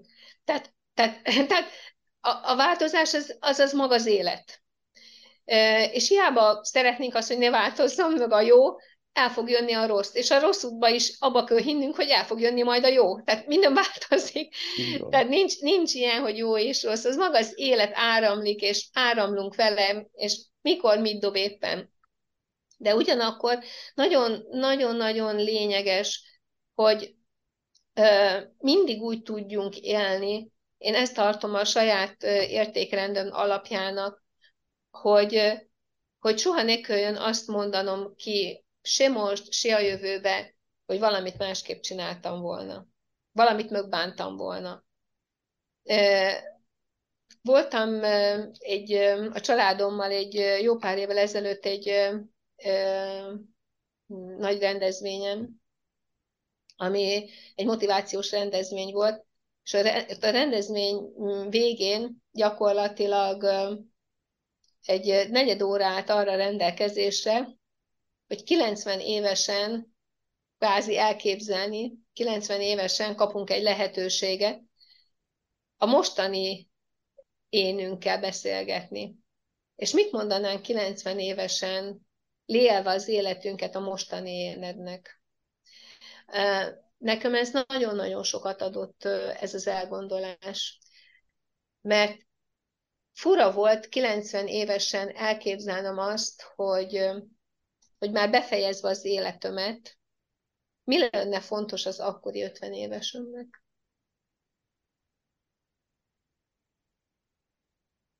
Van egy, volt egy, egy, nem is tudom, kicsodának, egy könyve, aki ilyen hospice ilyen ápolóként dolgozott, és ő mondta, hogy van nagyon sok ilyen emberrel segített, vagy, vagy ápolt, akik, akik már vége fele jártak az útnak, és hogy nem tudom, 80-90 százalék azt mondta, hogy több időt tölteni a családdal. Igen, Érdekes, hogy a többi az csak, azért hívom az egész vállalkozót is egy játéknak. Ez egy játék. Semmi más. Csődbe megy, csődbe megy, mindig lehet egy újat alapítani, alakítani, Igen. egy új terv, egy új termék, mindig van más. Megint, vállalkozás formál téged, vagy mi a vállalkozást? Hmm, jó kérdés, mi? Igen. A, a, a kutya és a farka effektus. Ó, igen, igen, igen, ez jó, ez jó, ez jó. Hmm. Oké, okay, mit gondolsz a mentorokról, kócsokról, ha már itt tartunk a személyiség fejlesztésnél, hogy, hogy mennyire kellenek ezek, vagy mikor kell, és mikor nem kell? Hogy látod ezt? Én azt gondolom, hogy igen, van helyük és szerepük, és, és fontosak. Azonban annyira fontosak, amennyire ö, ö, hagyják a saját személyiséget is fejlődni. Én azt soha nem tartottam jó megoldásnak, hogyha az ember úgy éli az életét, hogy befele nem figyel, csak kifele. És mondjuk az összes Napóleon Hill könyvet és minden egyebet föl tud kívülről mondani, hogy hogyan mondjuk nemet és hogyan gazdagodjunk. Tehát amikor, amikor a leckét megtanulja, de valójában nem tudja magába szívni, és belőlül azt élni. És én ugyanígy vagyok a, a tanácsadókkal is, hogy az nagyon jó, hogyha egy-egy elakadt problémánál, legyen a cégös probléma, legyen magám, teljesen mindegy. Ha elakad az ember, akkor, akkor kér és kap egy külső segítséget, hogy azon az adott helyzetön át tudjon lendülni. De azt, hogy az egész életét függőségbe élje, és legyen egy olyan tanácsadója, aki mindig megmondja, hogy aktuálisan neki mi a feladata éppen, és mit tegyen, akkor az egy idő után nem a saját életét fogja élni. Tehát um, itt is visszautalnék, a, az arany középút ebbe is szerintem az, ami járható. Igenis, egy-egy jó szakember az nagyon sok pénzt és időt és energiát tud megspórolni azáltal, hogy ad készen kvázi egy megoldást, és mondjuk nem kell éveket azzal tölteni, hogy rájöjjön valaki, hogy mégis hogyan kéne ezen a problémán túllépni, de, de, de nem szabad átesni a ló túloldalára, hogy már, már gyakorlatilag levegőt se veszök anélkül, hogy, hogy, hogy négyeztettem volna a kocsal. Tehát ez, ez, ez, ez túlzás. Igen, extrém. Igen, a tanácsadó az csak egy tanácsot ad. Ez nem mondja meg, hogy te mit csináljál. Ez a nagy különbség. Hm. Igen. Igen. Merre tart a világ? Ez a világ, ez pontosan arra tart, amerre tartani kell neki. Ebben a világban minden rendben van. Tehát itt, itt, itt csak látszólag van káosz, itt valójában fraktál van, tehát itt, itt, itt káosznak kinéző, de, de rönd van itt pontosan az történik velünk, amit mi, mi mm, akarjuk, hogy megtörténjön. Én nem, nem szeretem ezeket a vészjósló hangokat, és azt végképp nem szeretem, mikor valaki arra hivatkozik, hogy majd a következő generációk mennyire életképtelenek, és mennyire nem jók. Ezt már Szokratész is pár ezer évvel ezelőtt azt mondta, hogy, hogy a következő generáció alkalmatlan lesz arra, hogy, hogy éljön. Na most ezóta eltelt egy pár generáció. Most ezt így zanzásítva idéztem. Tehát a világ az pontosan arra halad, amerre kell, hogy haladjon. És nekünk emberöknek egyetlen egy feladatunk van, az, hogy ezzel haladjunk, ezzel áramoljunk, ezt élvezzük, figyelembe vegyük. Természetesen a világnak azok a tájai, azok a részei, ahol most is háború van, ahol éhezés van, ahol, ahol az emberöknek a, a létszükséglete nincs biztosítva, mondjuk ivóvíz. Ezek mind olyan dolgok, amik tényleg hozzalmasak.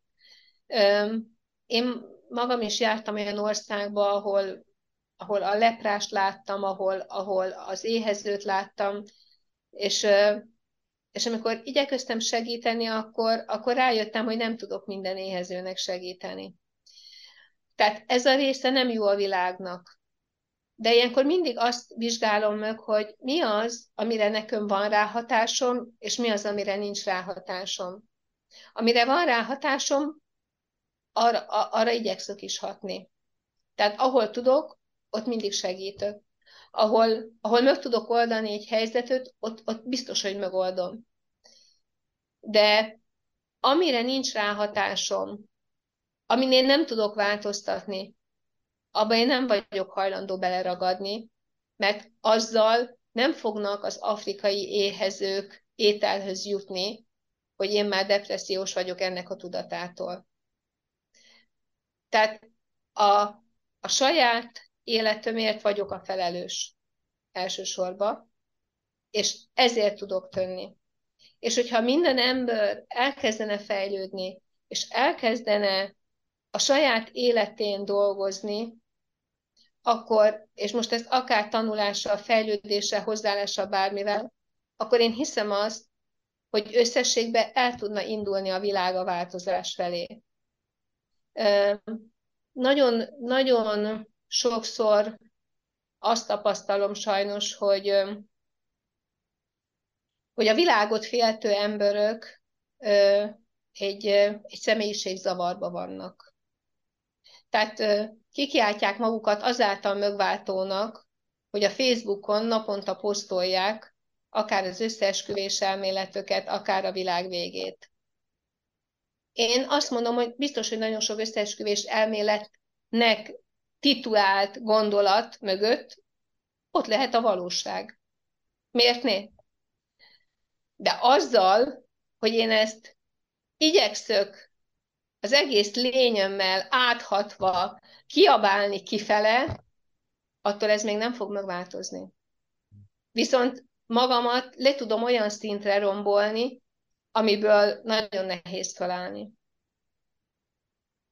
Igen, van, volt szegény öreganyám, ő már hajdanába tudta a Toyota rendszert, ugye a Toyota módszer az, hogy felteszed jó párszor azt, hogy miért kérdést. Miért, miért, miért, és akkor meg el, elkerülsz a problémának a gyökeréhez. A öreg anyám mindig az, kérdezte, hogy na és akkor mi van? És akkor ez ilyen, nagyon bennem volt, hogy mikor valamit úgy éreztem, hogy fú, itt a világ vége, és akkor megfelteszed magadnak, hogy na és akkor mi van? És akkor rájössz arra, hogy nincsen semmi. Vagy nem tudsz csinálni ellene, nem tudsz tenni semmit, mert túl kicsi vagy hozzá, de tényleg csak a fejünkben van a nagy probléma. És ez is ilyen dolog, hogy igen, vannak szomorú dolgok a világban, de hát mi egyedi emberek nem tudjuk ezt irányítani. Nem tudunk beleszólni. Legyen a szó a környezetvédelemről, környezetvédelemről, vagy háborúról, vagy bármi másról. Ezt mi nem tudjuk. Azon kívül, hogy elmész és szavazol, mit tudsz más csinálni ezzel? Ha a környezetvédelem annyira, bocsánat, a környezetvédelem annyira fontos neked, akkor alapítsál egy céget, egy startupot, és csináljál valamit. Tehát tényleg ne csak beszéljünk, és posztoljunk róla, és mit tudom én, tüntessünk, ez ilyen, so what? Menjünk ki, csináld valami olyasmire fektesd az energiádat, amiből lehet valami, ami megváltoztat valami részét annak a problémának, amit te fontosnak tartasz. Igen, én abszolút ezt látom, hogy, hogy amikor mentsük meg a világot, de mondjuk a szeméttől, de aki ezt kiírja, az még egyetlen egy zsák szemetet nem szedött össze az erdőbe. És most ezzel nem akarok senkit támadni, csak sajnos ez a tapasztalatom. És mondjuk én, aki, aki viszont szétválogatom a szemetet, és odaügyelök ezekre a dolgokra, én ezt soha nem posztolom ki. Mert nem azért csinálom. Tehát, tehát, tehát ami én rám tartozik, én azt a saját lelkismertem alapján, én azt végrehajtom. Vagy például, amikor kitört a háború, és fölhívás volt, hogy meditáljunk a békéért, én minden este leültem meditálni, mert azt éreztem, hogy ezzel, ez, ez az én időm, az én energiám, az én figyelmem, én ezt szívesen felajánlom, és, és igen, kérem én is, hogy békelődjön. Én ennyivel tudtam hozzájárulni a békéhöz. Én nem tudok oda menni tárgyalni a felekkel, hogy ne öljék egymást. Én ehhez, kell, ehhez nekem nincs ráhatásom. De arra van, hogy mondjuk meditáljak, vagy levigyek egy szemetes zsákot mondjuk a Tiszapartra, és mondjuk összeszedjek egy zsáknyi szemetet. Arra van ráhatásom. Ez az, ez az. Hm. Érdekes dolgok ezek. Uh, mit gondolsz az AI-ról? Hogyan fogja befolyásolni a hűtés technikát, vagy éppen a napelemet, de hát azon kívül mit gondolsz, hogy hogyan látod te ezt? Um, érdekes. Én azt gondolom, hogy ez most már nem a jövő, hanem a jelen. Tehát itt, már, itt már nem szabad abba ringatni magunkat, hogy majd ez az unokáinknak lesz a kihívása. Igen. Ez már a mi életünket is át fogja szőni. Én erre is azt mondom, mint az összes többi ilyen dologra, hogy mint mindennek van nagyon sok előnye, és biztos, hogy vannak hátrányai is. Ez, ez vitathatatlan. Az előnye az egyértelmű, hiszen nagyon sok mindenben már lerövidíti a, a, a munkánkat, tehát már egyszerűbbé teszi az egészet. Tehát ez, ezt a ha akarjuk, ha nem, ez, ez itt lesz. Én ezt leginkább egyébként az ipari forradalomhoz tudnám hasonlítani, amit, amit akkor megéltek az emberek. Tehát a gépeket először összetörték, elkezdtek félni, nem fog az emberöknek munkája lőni, itt vége a világnak, és, és nem lőtt vége a világnak, a világ tökéletesen működik, és a világ jelenleg nem tudna ott tartani, ahol tart, hogyha még csak két kézzel lehetne kalapácsolni, csak két kézzel lehetne aratni, vetni, és mondjuk nem egy kombány végezni el száz ö, kaszáló embernek a munkáját.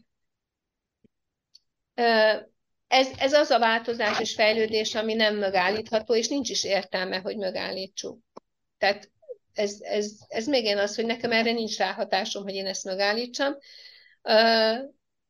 érdeklődve nyitottan figyelem egyébként, és, és kíváncsian várom, hogy mondjuk a következő 5-10 év ezen a területen mit fog hozni. Szerintem a mindennapi napunknak ez teljesen alaprésze lesz. Tehát az ügyfélszolgálatoktól kezdve minden, minden átalakult, tehát ez egyértelmű. Igen, és mégis a, a, a mennyire, ugye már én is elkezdtem egyszer egyre jobban használni, tesztelgetni az ilyen csetelés akármiket, és, és mégis olyan érdekes, hogy, hogy az csak egy szöveg. De az, hogy most a szöveg az jó legyen, vagy mire használod, hogy most be kell copy valahova, azt még mindig ember kell csinálni. Kell csinálja, hiszen nem elég sűrűn fordul elő ahhoz, hogy automatizáljuk, úgyhogy még mindig, azt szerintem, ami nagy változás fog hozni, az, hogy a szövegírók például, ugyebár a szövegről nél van ez a, ez a legjobb hatással, vagy hír, hír vagy igen, legjobb hatással mostanában. De ugyebár az, hogy jó szöveg legyen, az, az más tátésze, hiszen még főleg, mikor minőségi szöveget akarsz csinálni, akkor meg kell keresni a referenciákat hozzá, amit még egyik csetes izése tud. Szóval még nagyon sok dolog van, amit, ahol kell még ez fejlődjön, és tényleg ez csak ilyen, nem kell félni tőle, persze kell azért tartani, hogy azért nem akarunk túl sok felelősséget adni az ilyen AI dolgoknak, de az, hogy tud tanácsot adni, arra szerintem fantasztikus. Hát egyrészt, másrészt pedig ez is változni fog. Tehát ez most egy kezdetleges stádiumban van. Még ahhoz képest, ahová ez ki fog fejlődni. De hát elindultak annak idején az autók, elindultak a repülők. Ki gondolta, hogy, hogy gyakorlatilag 200 évvel ezelőtt, hogy ma ennyi autó fog rohangálni, és ló nélkül is van élet. Tehát ez ilyen dolog, hogy de a, én is azt vallom, és egyetértek abszolút ebbe, hogy az emberi kreativitás az, ami, amire nem fog képes lenni még egy jó darabig. Aztán egyszer lehet, hogy az is eljön, de jelen pillanatban nincs ott a kreativitása még. Messze van, messze van még. Mi a terved a jövőre nézve? Hol látod magadat, illetve vállalkozásaidat következő 5-15-20 évben? Én azt gondolom, hogy ha most magát a, a vállalkozásainkat nézzük, akár a hűtéstechnikát, akár a napelemet, ennek az üzletágaknak helye van a jövőben is. Mind a két terület olyan, ami, ami megkerülhetetlen. Amíg élelmiszer van a világban, addig azt hűteni kell. Tehát ma itt tartunk. Tehát én az, azt gondolom, hogy az ipari hűtésre arra, arra mindig is szükség lesz. A, az energia az most egy nagyon-nagyon aktuális téma, egy, majdnem azt mondom, hogy trendi téma. De az, hogy a világ energiai szempontból merre fog alakulni, ezt nem tudjuk. Tehát ezt nem, nem látjuk pontosan, hogy most mennyire fogunk elmenni a megújuló energiák fele, ha azon belül most szélerőmű, naperő, tehát, tehát ez, ez most egy nagyon-nagyon-nagyon változó képlékeny dolog, de a következő úgy mondom 5-10-15 évben a napelem az még nagyon-nagyon uh, itt lesz, mert, mert most, most erre van ráfutva a világ. Tehát a vállalkozásainkat ilyen szempontból abszolút biztosítva látom. Az, hogy konkrétan a mi cégeink hol fognak tartani 5 és 10 év múlva, az egy másik napra tartozik. Én nagyon remélem, hogy hangzatos szavak nélkül, de hogy egy öt év múlva még sokkal több elégedett ügyfelünk lesz. Ez egy, ez egy nagy cél, hiszen ez a mutató a számomra, ami a, a cégnek a biztosítéka. A nettó árbevétel is sokat mutat, és a nyereség is sokat mutat, de, de talán a cég stabilitás szempontjából az, elégöd, az új elégedett ügyfélszám az, ami, ami a legfontosabb mutató. Üm, és hát a mi hozzáállásunk, mi a következő évek céljaihoz. A férjemmel úgy döntöttünk, hogy szeretnénk, hogyha a cégeinket a jövőbe önjáróvá tudnák alakítani. Valamilyen szinten a következő években mm, készülünk arra, hogy, hogy mm, kialakuljon a cég utódlása, illetve kialakuljon a jövő. És ennek első lépése lenne az önjáróvá tétel végtelenül hálás vagyok a, a munkatársaimnak, hiszen a cég jelenlegi szerkezete, ez úgy néz ki, hogy teljesen lehetővé is teszi. Az elmúlt fél év, egy évben nagyon sokat töttünk ezért, sokat tanultunk, és sok mindennek néztünk utána, hogy ez, ez, ez gördülékenyen tudjon működni.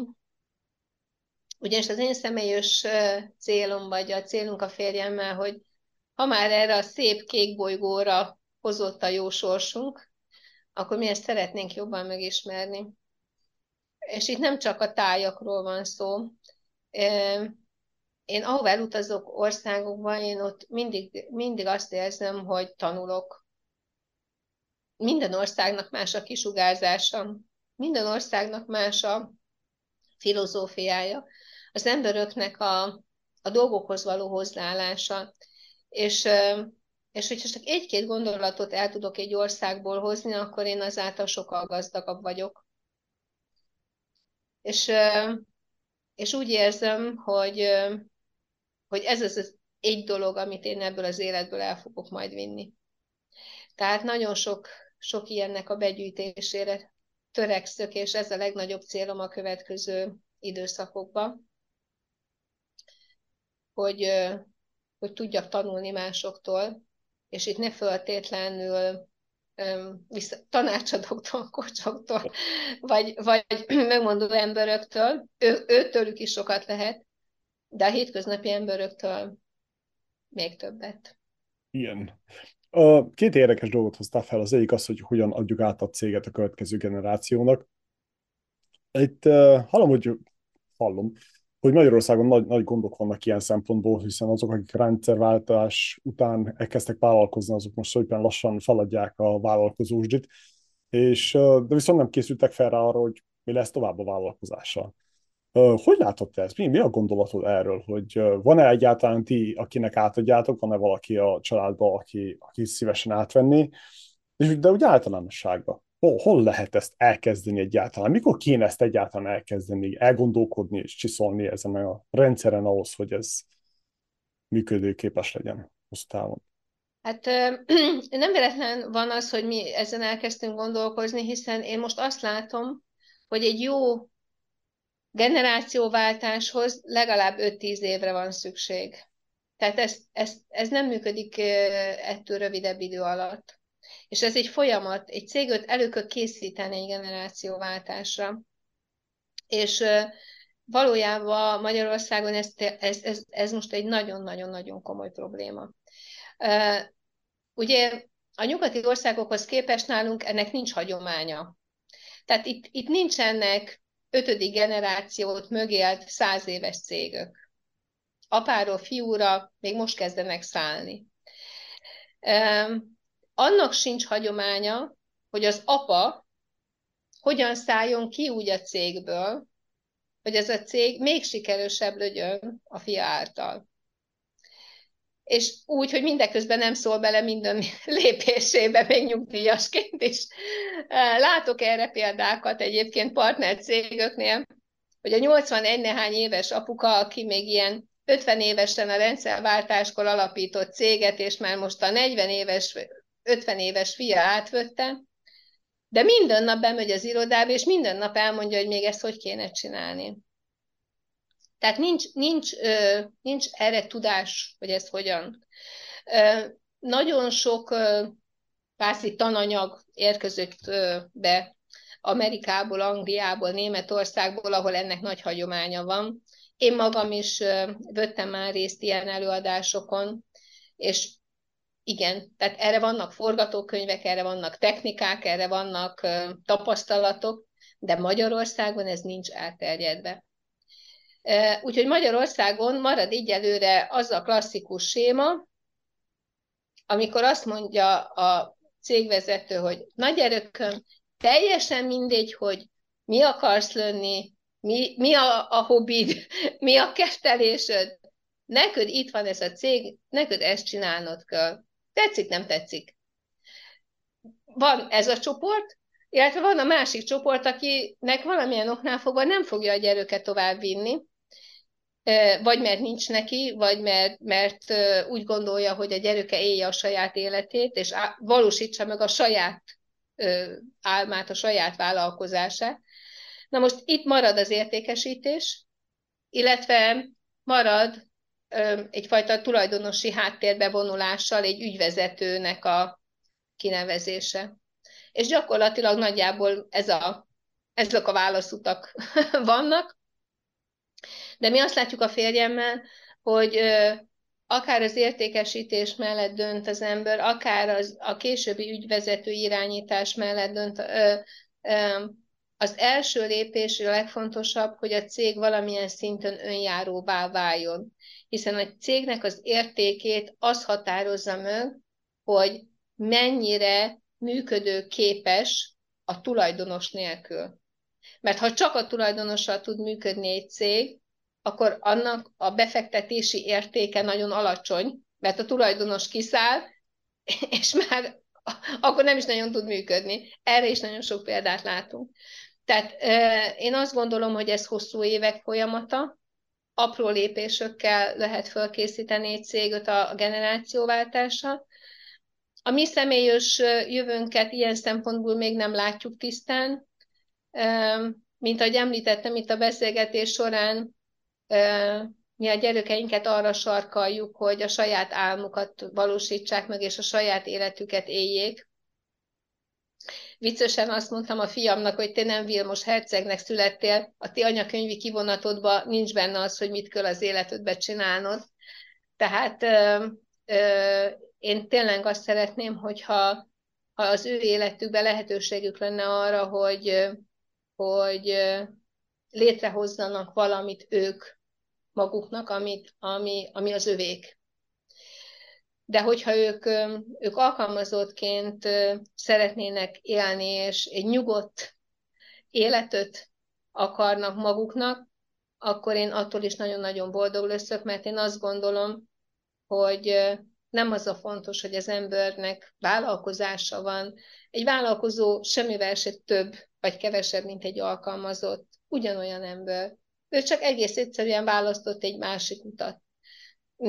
Tehát én, én nagyon büszke vagyok a gyermekeimre, akkor is, hogyha ők, ők létrehoznak egy vállalkozást, és akkor is nagyon-nagyon büszke leszök, hogyha boldog emberként lélik szerényen az életüket, mert, mert az a lényeg, hogy, hogy ez már az ő életük, és nem az enyémet kell, hogy éljék, nem az én álmaimat és az én elveimet kell, hogy ők megvalósítsák. Igen. Igen, ez fontos. Oké, okay, akkor az önjáró cég az, az végül is nem csak a generációváltásnál fontos, hanem már az elejétől kezdve éppen azért, hogy ne, ne daráljon be minket, és tényleg tudjunk úgy elmenni egy hosszú vakációra, hogy a cég az el van, és nem kell állandóan telefonon csüngeni, hogy most életbe tartsuk. Így van. Mi ennek a kialakításán dolgozunk már most második éve. Gyakorlatilag itt a középvezetői réteg megerősítése az, ami kulcskérdés akik a mindennapi feladatoknak az irányítását el tudják látni. Nagyon hosszú évekig, kb. 20 évig a férjemnél csöngött nap 24 órába az ügyeleti telefon. Ez azt jelenti, hogy 20 éven át gyakorlatilag 0-24-be voltunk a cégbe. Ma már ezt kollega viszi, de, de igen, tehát fontos az, hogy, hogy a, a napi rutin feladatok azok már kikerüljenek a mi, mi döntési körünkből. Ezáltal a, a cégnek a vezetés és a stratégiáját vinni, akár gazdaságilag, akár szakmailag, akár marketingbe, azt, abban természetesen itt vagyunk, de, de a napi feladatokat nagyon kiváló csapat végzi nálunk, és, és ezáltal én én nagyon-nagyon nyugodt vagyok, mert, mert az ügyfeleink nagyon jó szakemberekkel vannak kapcsolatban, legyen az a, az irodai munkatárs, aki a telefont kezeli, legyen az, aki a webáruházunkkal tartja a vevőkkel a kontaktot, és legyen bármelyik szerelőnk, aki kimegy a helyszínre, nem kell, hogy ott legyek ahhoz, hogy jól működjön a dolog. Mi véleményed szerint, vagy hogyan látjátok ti, hogy mi a lelke az önjáró cégnek? Mi az az egy-két-három szabály, amit mindenképp be kell tartani, vagy a köré kell felépíteni a rendszert ahhoz, hogy az tényleg önjáró legyen, mert csak úgy hívjuk, hogy önjáró. Hát először is vezetőként meg kell ugrani azt a nem kis akadályt, hogy végre elengedje az ember, hogy, hogy csak ő tud mindent jól csinálni. Szerintem ez egy olyan vezető számára, aki szakemberből lött vezető, annak, annak ez a legnehezebb. Utána pedig, miután már ezt el tudta engedni, hogy nélküle is tud létrejönni jó megoldás, abszolút bizalmat kell adnunk a, a kollégáknak, és, és döntési lehetőségeket. Mert hogyha nem dönthetnek semmibe, akkor gyakorlatilag ugyanúgy várják a mi döntéshozatalainkat. Tehát akkor csak elodáztuk az időt. Mondjuk majd szabadság végén hazajövünk, és akkor megmondjuk, hogy mit, hogy csináljanak. Tehát, tehát ez, ez, a, ez a következő, ami szerintem nagyon-nagyon fontos. És hát az mindenképpen egy önjáró cégnél ö, ö, a, akkor tud önjáróvá válni egy cég, hogyha előtte sok-sok év alatt nagyon sok időt és energiát az összekovácsolásba, a cégnek a hangulatába, a mentalitásába és az emberök fölépítésébe beletöttük. Önjáró céget nem lehet egyik pillanatról a másikra létrehozni. Tehát ehhez időköl, ezt, ezen mi is dolgozunk, és látjuk, hogy ez, ez, ez nem kis feladat.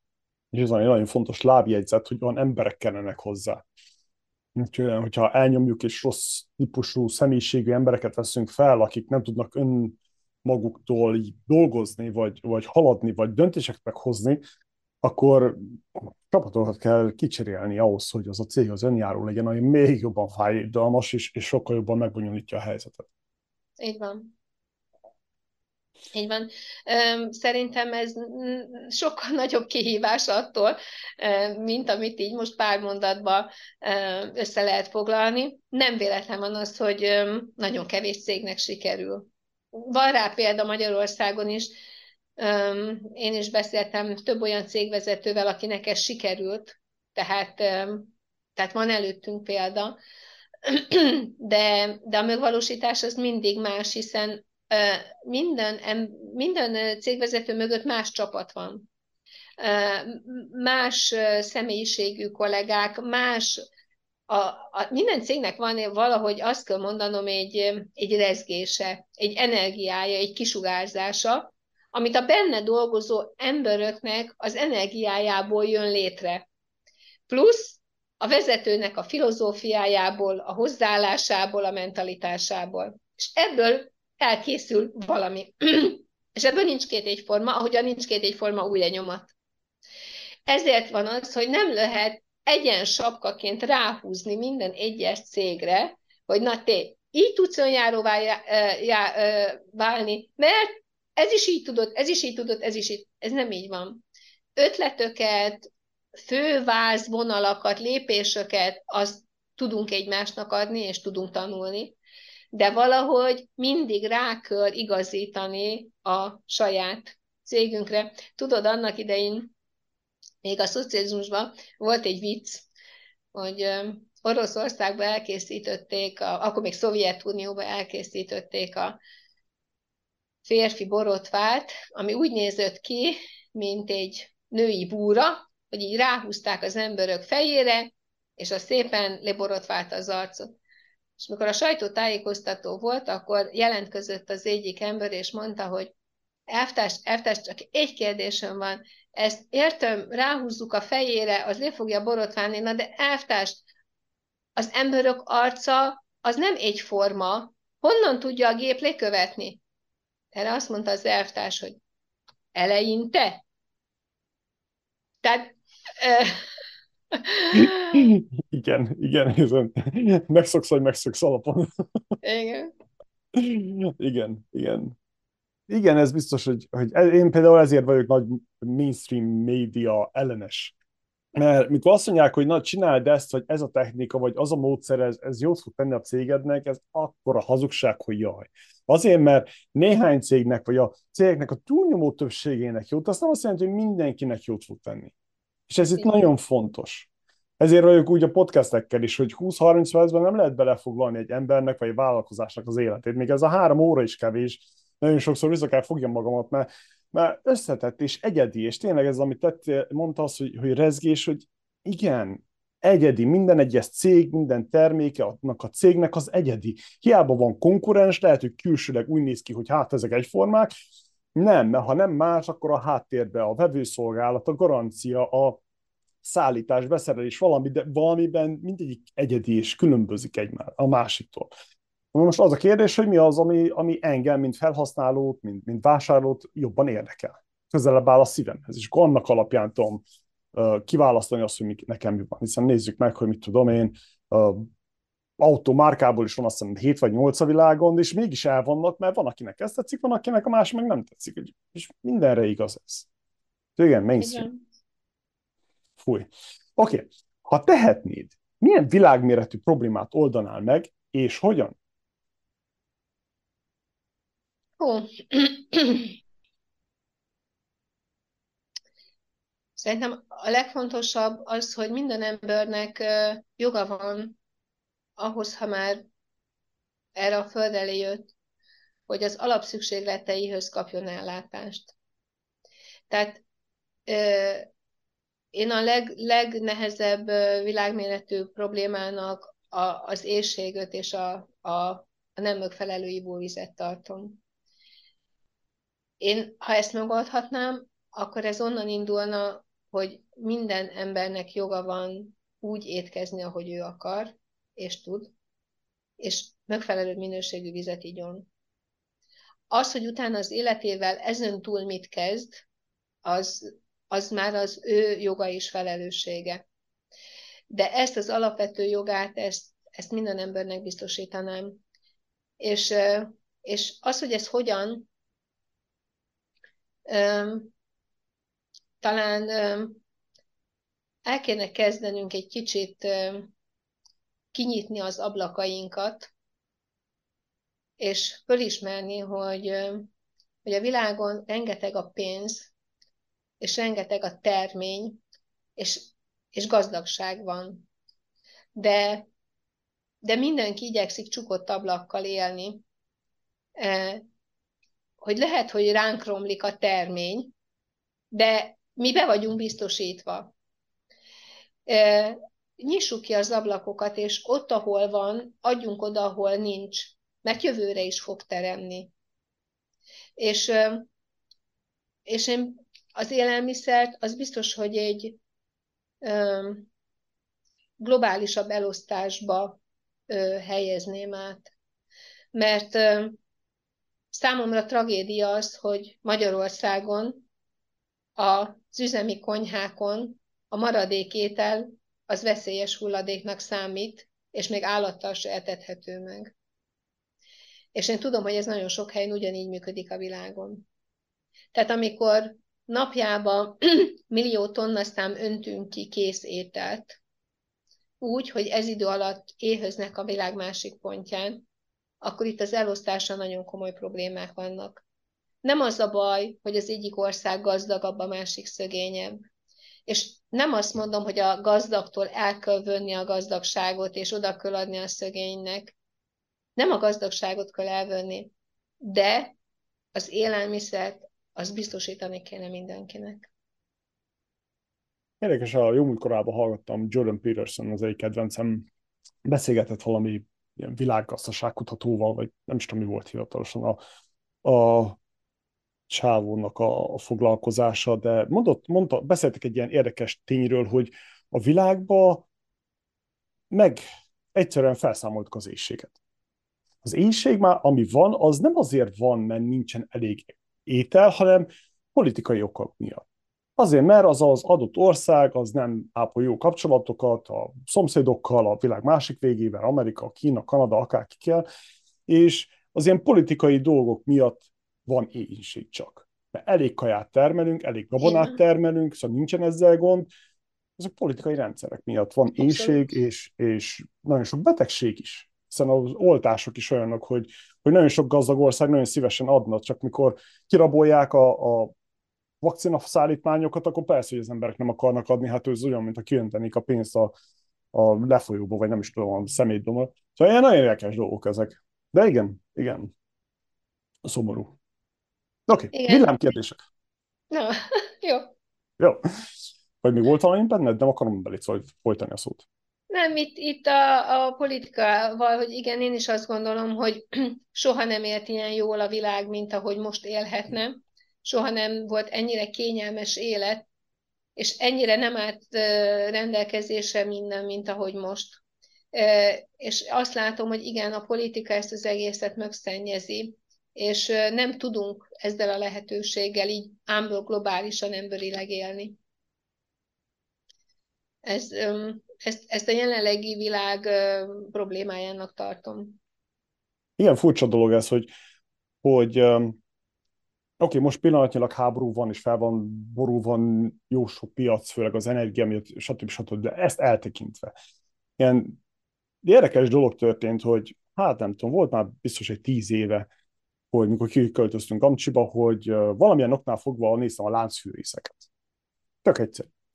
Hát a Husqvarna, ugye ez nem reklám helye, de egy minőségű láncfűrészről van szó. Hát ilyen, hogy ezer dollár alatt nem is kaptál egyet. Mhm. Szóval olyan drága volt. Most meg 300 dollárért lehet kapni egy Husqvarna a láncfűrészt, és hogyha valami no-német veszel, akkor 150 dollárért van. Tegnap jött az SMS, hogy leárazza, van a Black Decker, ami német márka, és 150 dollárért van egy láncfűrész. És akkor úgy elgondolkodtam rajta, hogy úristen, ezek a dolgok egyre olcsóbbak.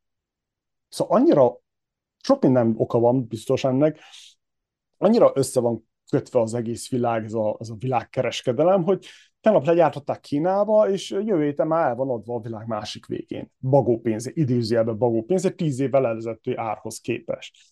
Úgyhogy ez, ez, ennek persze vannak előnyei is, hiszen a, egyre olcsóbban tudunk magas szintű életet biztosítani magunknak, családunknak. Bizonyos eszközök sokkal olcsóbbak, úgyhogy a vállalkozásban is sokat segítenek, hogy most betolgozzunk, vagy megvegyük, hogy, hogy tudjunk dolgozni, stb.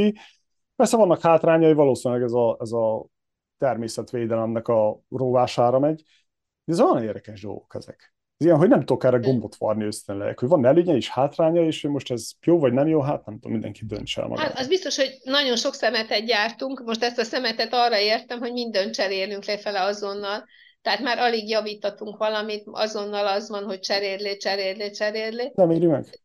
Tehát ezáltal akkor a szemét mennyiséggel termelünk a világba, amiben szerintem lassan bele fogunk fulladni.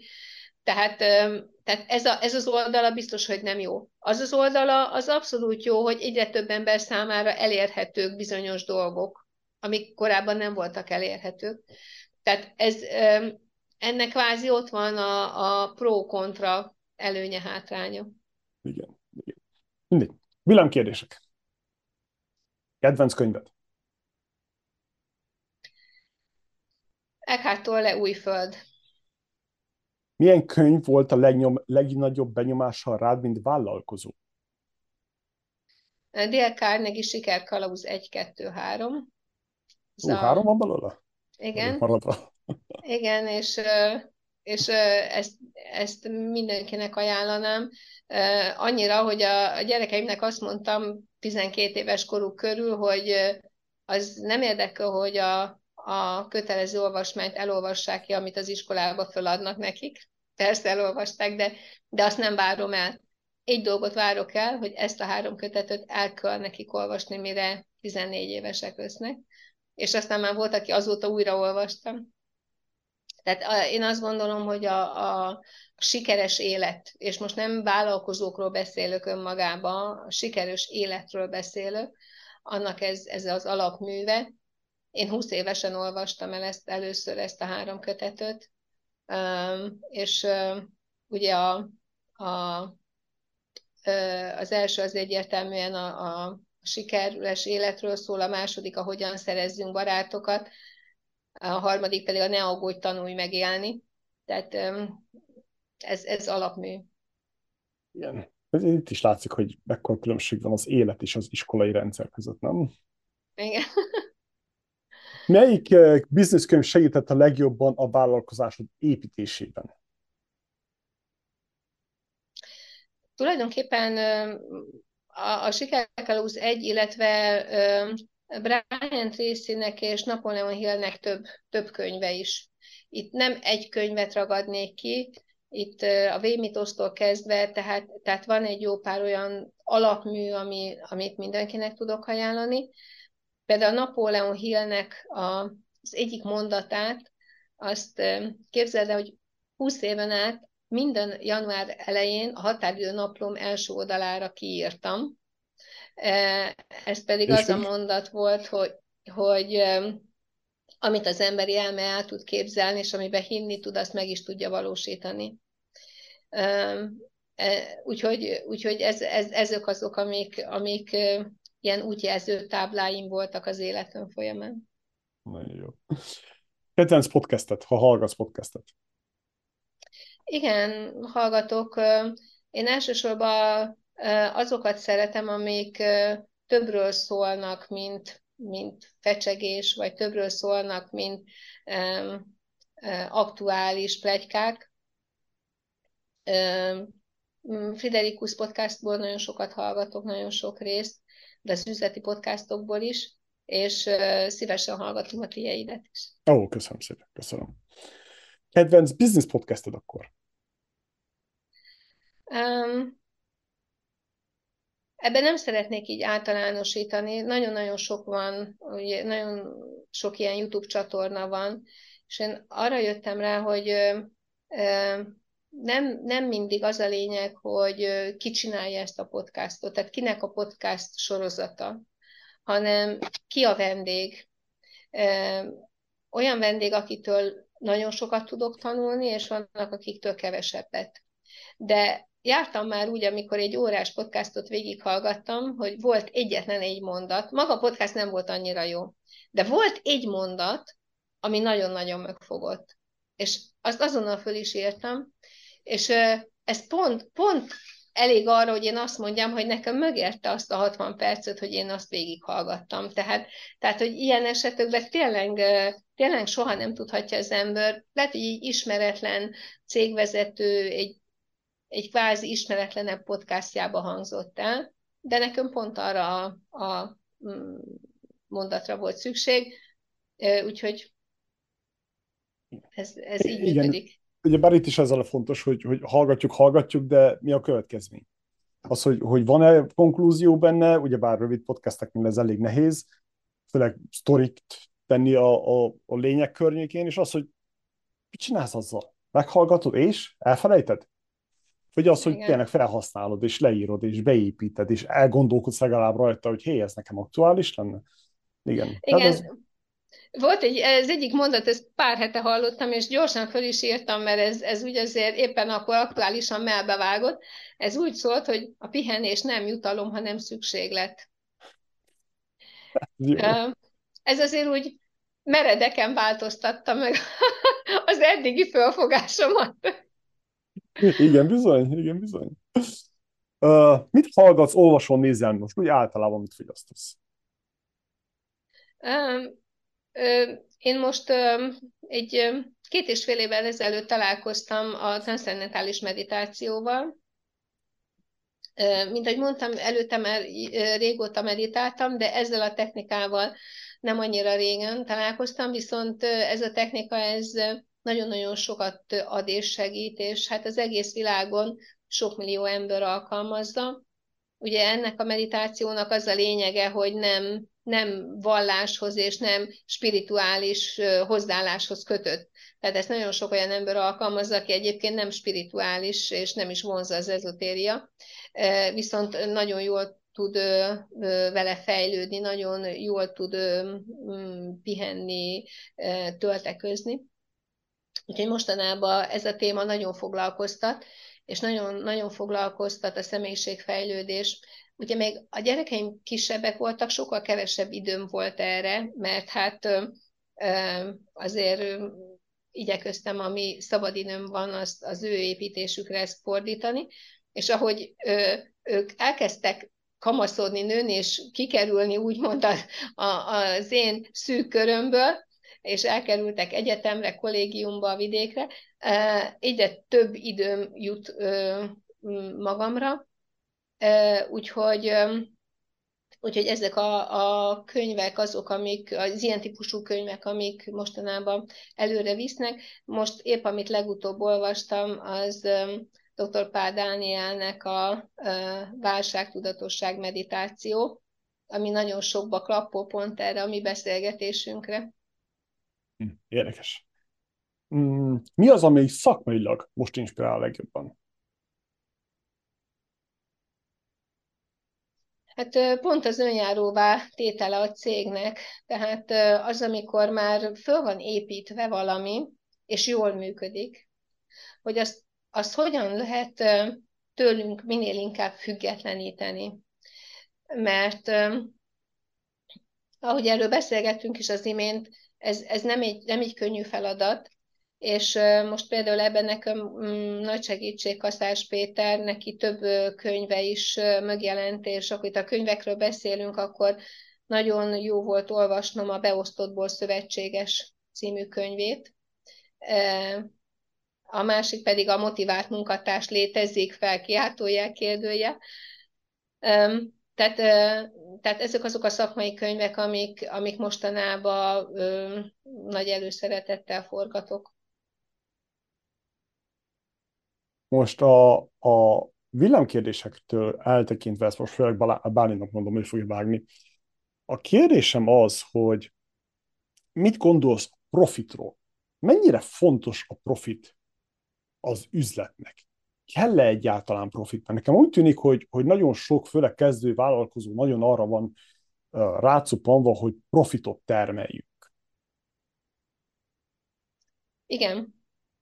Én azt gondolom, hogy ha nincs profit, akkor nincs az a lelkesedés és az a motiváltság, ami hosszú ideig kitartana enélkül. Tehát ez hozzátartozik. Tehát ez, ez vele járója. A profit ad motivációt, ad energiát ahhoz, hogy az ember még lelkesebben, még jobban tudja csinálni a dolgát, ezáltal még több profitra tegyen szert nem, nem tartom a, a profitot ilyen Isten elleni véteknek, és, és hogy erről ne beszéljünk meg, hogy ez, ez, ez, ez baj, ez rossz, ez káros, ez, ez nem kell, én nem, nem, nem, nem. De ahogy a beszélgetésünk elején is utaltam rá, e, nem szabad, hogy ez irányítson minket. Tehát a, a tevékenységünket azt ne a profit határozza meg, de a profitra szükség van. Azért kérdezem ezt a profitos témát, mert most a profit a lényeg, vagy az, hogy az a cash flow az mindig pozitívabb legyen. A profit ugyebár az, amit zsebre teszel az év végén. De hogyha nincsen profitod, nem azt jelenti, hogy a céged az nem növekszik. És ilyenkor szoktam felhozni a nagy, uh, nagy példámat, az egyik kedvencet ilyen szempontból, az Amazon. Sokan nem tudják, de az Amazon a világ legnagyobb for profitos non-profitja. Ők nem, nem tesznek semmit, a, nincsen profitjuk.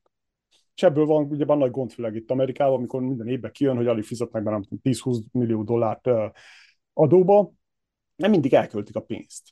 És ezért kérdezem azt, hogy a profit az tényleg ennyire fontos, hogy, hogy, hogy jó, úgy érezzük, hogy a cég az működik, vagy, vagy nem? Én mikor arról beszélek, hogy profit, akkor itt a félreértések elkerülése véget nem arról beszélök, hogy én mennyi nyereséget veszök ki. Ez két külön dolog. A profit az az, amit a cég nyereségbe megtermel. Az, hogy ennek jelentős részét mi a mai napig visszaforgatjuk a cégbe, a cég fejlődésébe, az teljesen természetes.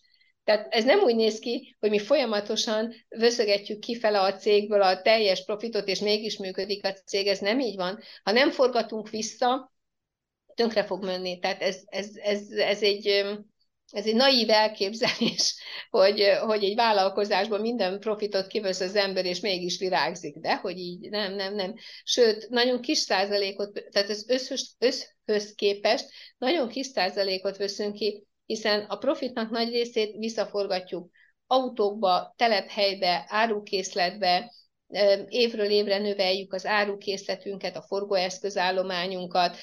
Évek alatt értük el azt, hogy hitel nélkül működjünk, hiszen mi is nagyon sok évig, évtizedig hitelekből tudtuk finanszírozni a, akár az új telephelyet, akár a, a, a raktárkészletet.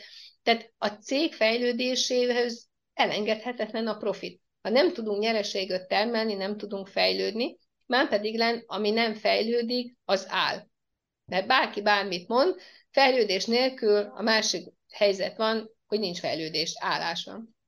Az állás az pedig nem tud holdponton megmaradni, akkor visszafejlődés van. Tehát a, a profitra szükség van, és igen, az, hogy a, a cégön belül ez a százalék ki mibe határozza meg, hogy, hogy most felét fordítja kvázi ö, öncélú, most itt akár a cégvezető kiveszi, vagy akár szétosztja jutalomként, ez már még egy másik rapra tartozik. Mi a profitunk nagy részét mindig visszaforgatjuk a, a cégbe. Uh-huh. Vissza olyan kérdésekhez. Hogyan menedzseled a feszültséget?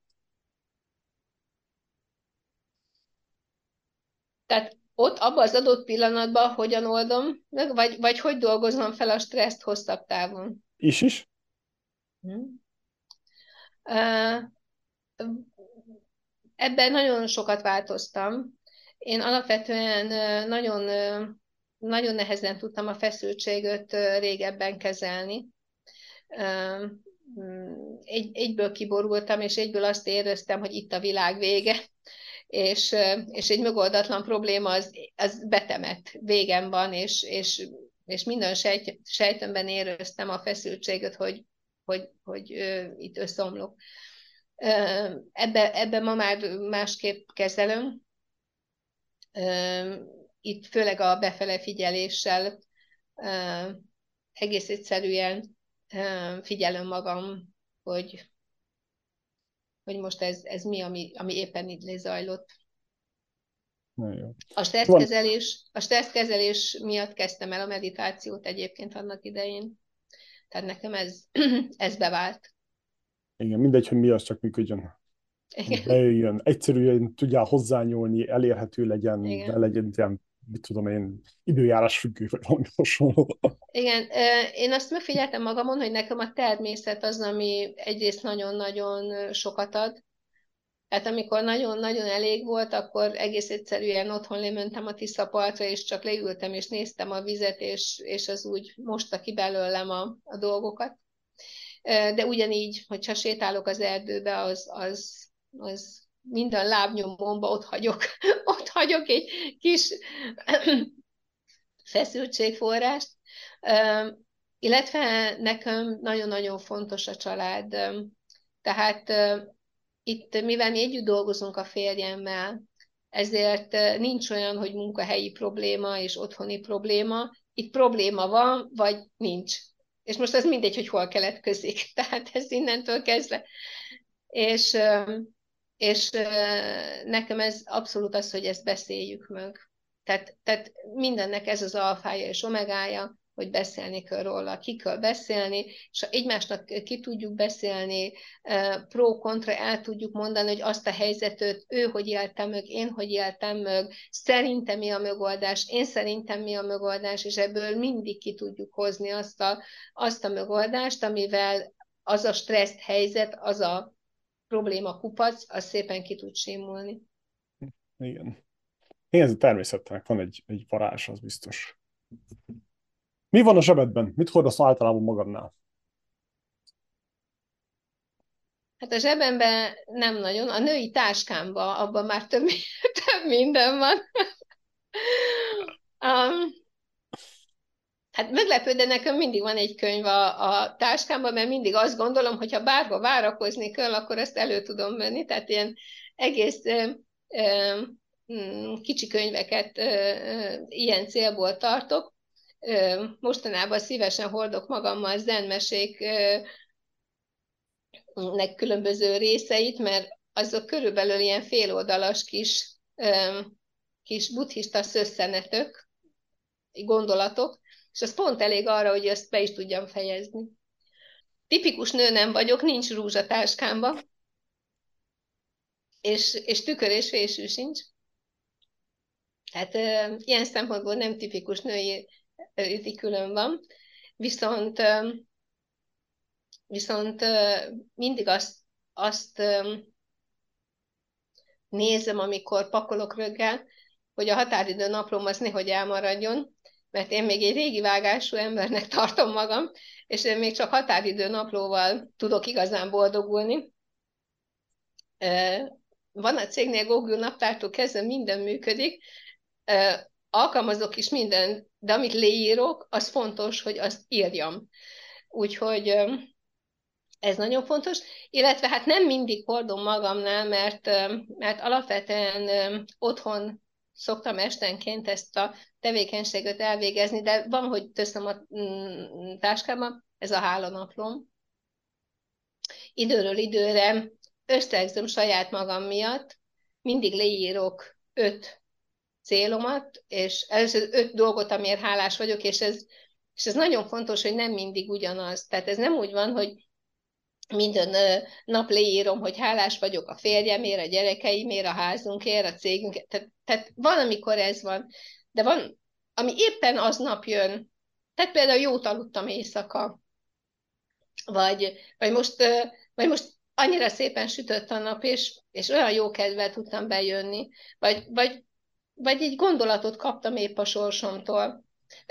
Tehát, és aztán egész nagy dolgok, hogy volt egy jó beszélgetés a fiammal. Tehát bármi, amiért aznap hálás vagyok, és, és utána pedig aktuálisan mi az az öt cél, amit, amit szeretnék elérni, és ez lehet egészen rövid távú, hogy mondjuk ma este el szeretnék olvasni valamit, vagy, vagy, vagy egy filmet meg akarok nézni, és az melyik, de benne vannak a hosszabb távú céljaink is.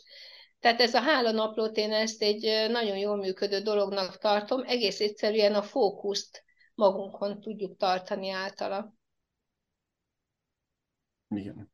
Igen. Ezért vagyok úgy vele, hogy, hogy nem vagyok Isten embere, vagy Isten félő, vagy nem tudom. De akkor sokkal jobb volt az élet, akkor, mikor az emberek rendszeresen jártak templomba. Mert adott egy keretet nekik. Igen. Az, hogy leültek és imádkoztak, és az imába is ugyebár azzal, hogy, hogy kérsz valamit, megköszönsz valamit, és ezek ilyen alap dolgok, hogy már akkor ez, hogy visszamondom magamnak, még hogyha a fejembe is, de nem is hangosan, de már aznak is hatalmas uh, előnye van, és pozitív hatása van a saját agyadra. Ez kimarad. Igen, Igen itt elmesélnék egy friss élményemet. Nemrég érkeztem haza Nepálból, és uh, a az élet megadta azt, hogy öt napot Kolostorba be tudtam költözni, és lámáktól tudtam tanulni. És a guru elmesélte az egyik alkalommal, hogy Nepálba pár évvel ezelőttig naponta 5-6 óra hosszát volt áram. És az emberek ültek, és várták, hogy jöjjön az áram. És amikor megjött az áram, akkor az emberek nagyon boldogok voltak, hiszen van áram, és tudnak mosni, tudnak virágítani, stb. Nepálban jelen pillanatban már nap 24 órájában van áram, és az emberek már nem boldogok attól, hogy van áram. Igen, mikor valami természetes, akkor úgy elveszti a varázsát, mikor azt hiszed, hogy pedig nem, a kőkeményként kell dolgozni érte. Igen. Másképp Nagyon, nagyon gyorsan természetessé válik a jó. Igen. Igen. Igen, mi vettünk tavaly egy darab erdőt végül is ott a szomszéd államban, New Hampshire-be, és nem, nincs rajta semmi kis vadászkabin. És most csináljuk azt, hogy csak egy egyszerű utat megcsinálni, akkor a energia és izé, hogy most hogy csináljuk, merre menjen, milyen sűrűn, milyen mélyen, izé, ellepi a sár, hogyha méteres hó esik, akkor hogy fogod azt látni, stb. stb. Egyszerű, mit tudom én, 50 méteres útról van szó, de már az is ilyen áram, kell-e áram? Ha kell áram, akkor mekkora? Napelem? Generátor? Stb. stb. Ilyen alapú dolgok, de tényleg bejövünk a városba, és akkor meggyűjtöd a villanyt, az ott van, folyik a víz, lehet ott húzni a WC-t, stb. De ott kint annyira, ah, más, teljesen más, nagyon érdekes dolgok ezek, és kell, úgy érzem, hogy kell az embernek, hogy, hogy annyira bele tudunk szokni a jóba, hogy a végén attól leszünk megkeseredve, vagy belefásulva, ahelyett, hogy, hogy ki kell egyensúlyozni valami nyerssel, valami egyszerűvel, valami hm, érdekes. Igen. Uh, rendezett vagy rendetlen iroda?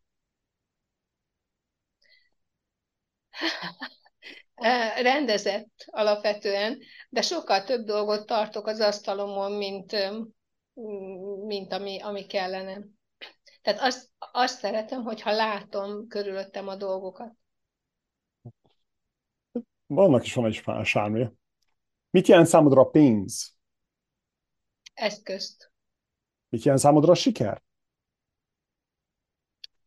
Egy lehetőséget arra, hogy, hogy meg, meg tudjak élni olyan dolgokat, és, és tapasztalni, ami, amit a siker nélkül nem. Mondjál nekünk valamit, amit még senki, vagy kevesen tudnak rólad.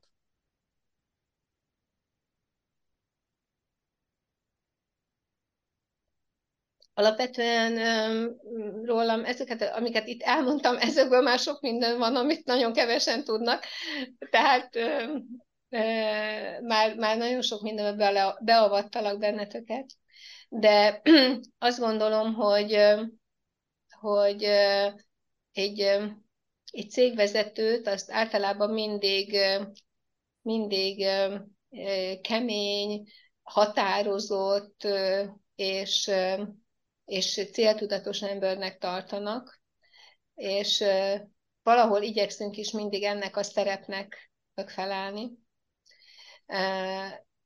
És, és rólam valószínűleg, hogy kevesen tudják azt, hogy, hogy valójában én nekem ez egy szerepem, és én, én nagyon-nagyon szeretek úgymond törékeny feleséget szerepbe tündökölni, és, és én nagyon-nagyon boldog voltam, amikor nem céget vezettem, hanem a, a háztartást otthon és a, a három gyerekemmel foglalkoztam.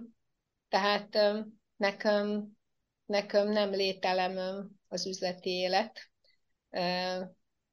bár most nagyon szívesen csinálom. Ez egy jó sikerült hobbi? Igen. Szerinted mennyire fontos a szerencse az üzleti életben? Azt mondod egy százalék? Maga a szerencse az, amiben én úgy alapvetően nem hiszek.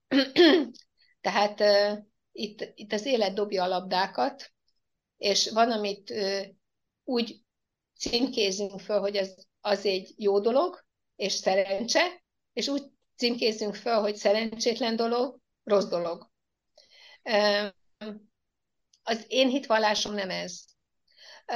Jönnek lehetőségek, amit abba az adott pillanatban lehet, hogy építőleg hatnak ránk, és lehet, hogy úgy gondoljuk, hogy rombolóként hatnak ránk. De ha visszagondolunk, akár egy év múlva, vagy öt év múlva, az a rossz dolog, az átválthat jóvá, és fordítva ugyanígy. Tehát az üzleti életben kapunk mindent, jót és rosszat. Én azt mondom, hogy 50-50 százalék. Ebből tudatos irányítással tudunk irányítani mondjuk egy 70 százalékot, és körülbelül 30 százalék az, ami, ami, ami egész egyszerűen adatik.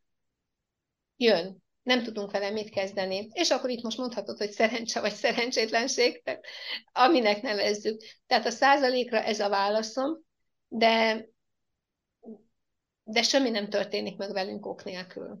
Minden értünk van. Amikor a Covid volt, mi nagyon-nagyon súlyosan covidosak voltunk, és, és szinte az egész cég elkaptam, és én akkor azt éreztem, hogy bármilyen furcsa, még ez is értünk van. Tehát, tehát ebből többként kell, hogy kijöjjünk, és, és föl nem merül bennem az, hogy elveszthetünk, vagy elveszthetjük ezt a meccset, pedig ez a legkeményebb időszakban volt. A, a jó és a rossz dolgok is előre fognak bennünket vinni. Yin is yang. Így van. Mi az élet értelme?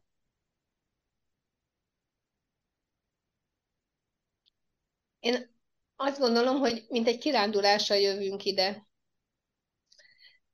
És mint egy igazi jó nyaraláson el, elmész nyaralni, először ismerkedsz a helyjel, ahova kerültél, aztán egy idő után elkezded élvezni, rácsodálkozol, megismersz új emberöket, új helyzetöket, érnek szerencsés, szerencsétlen dolgok egy nyaraláson is.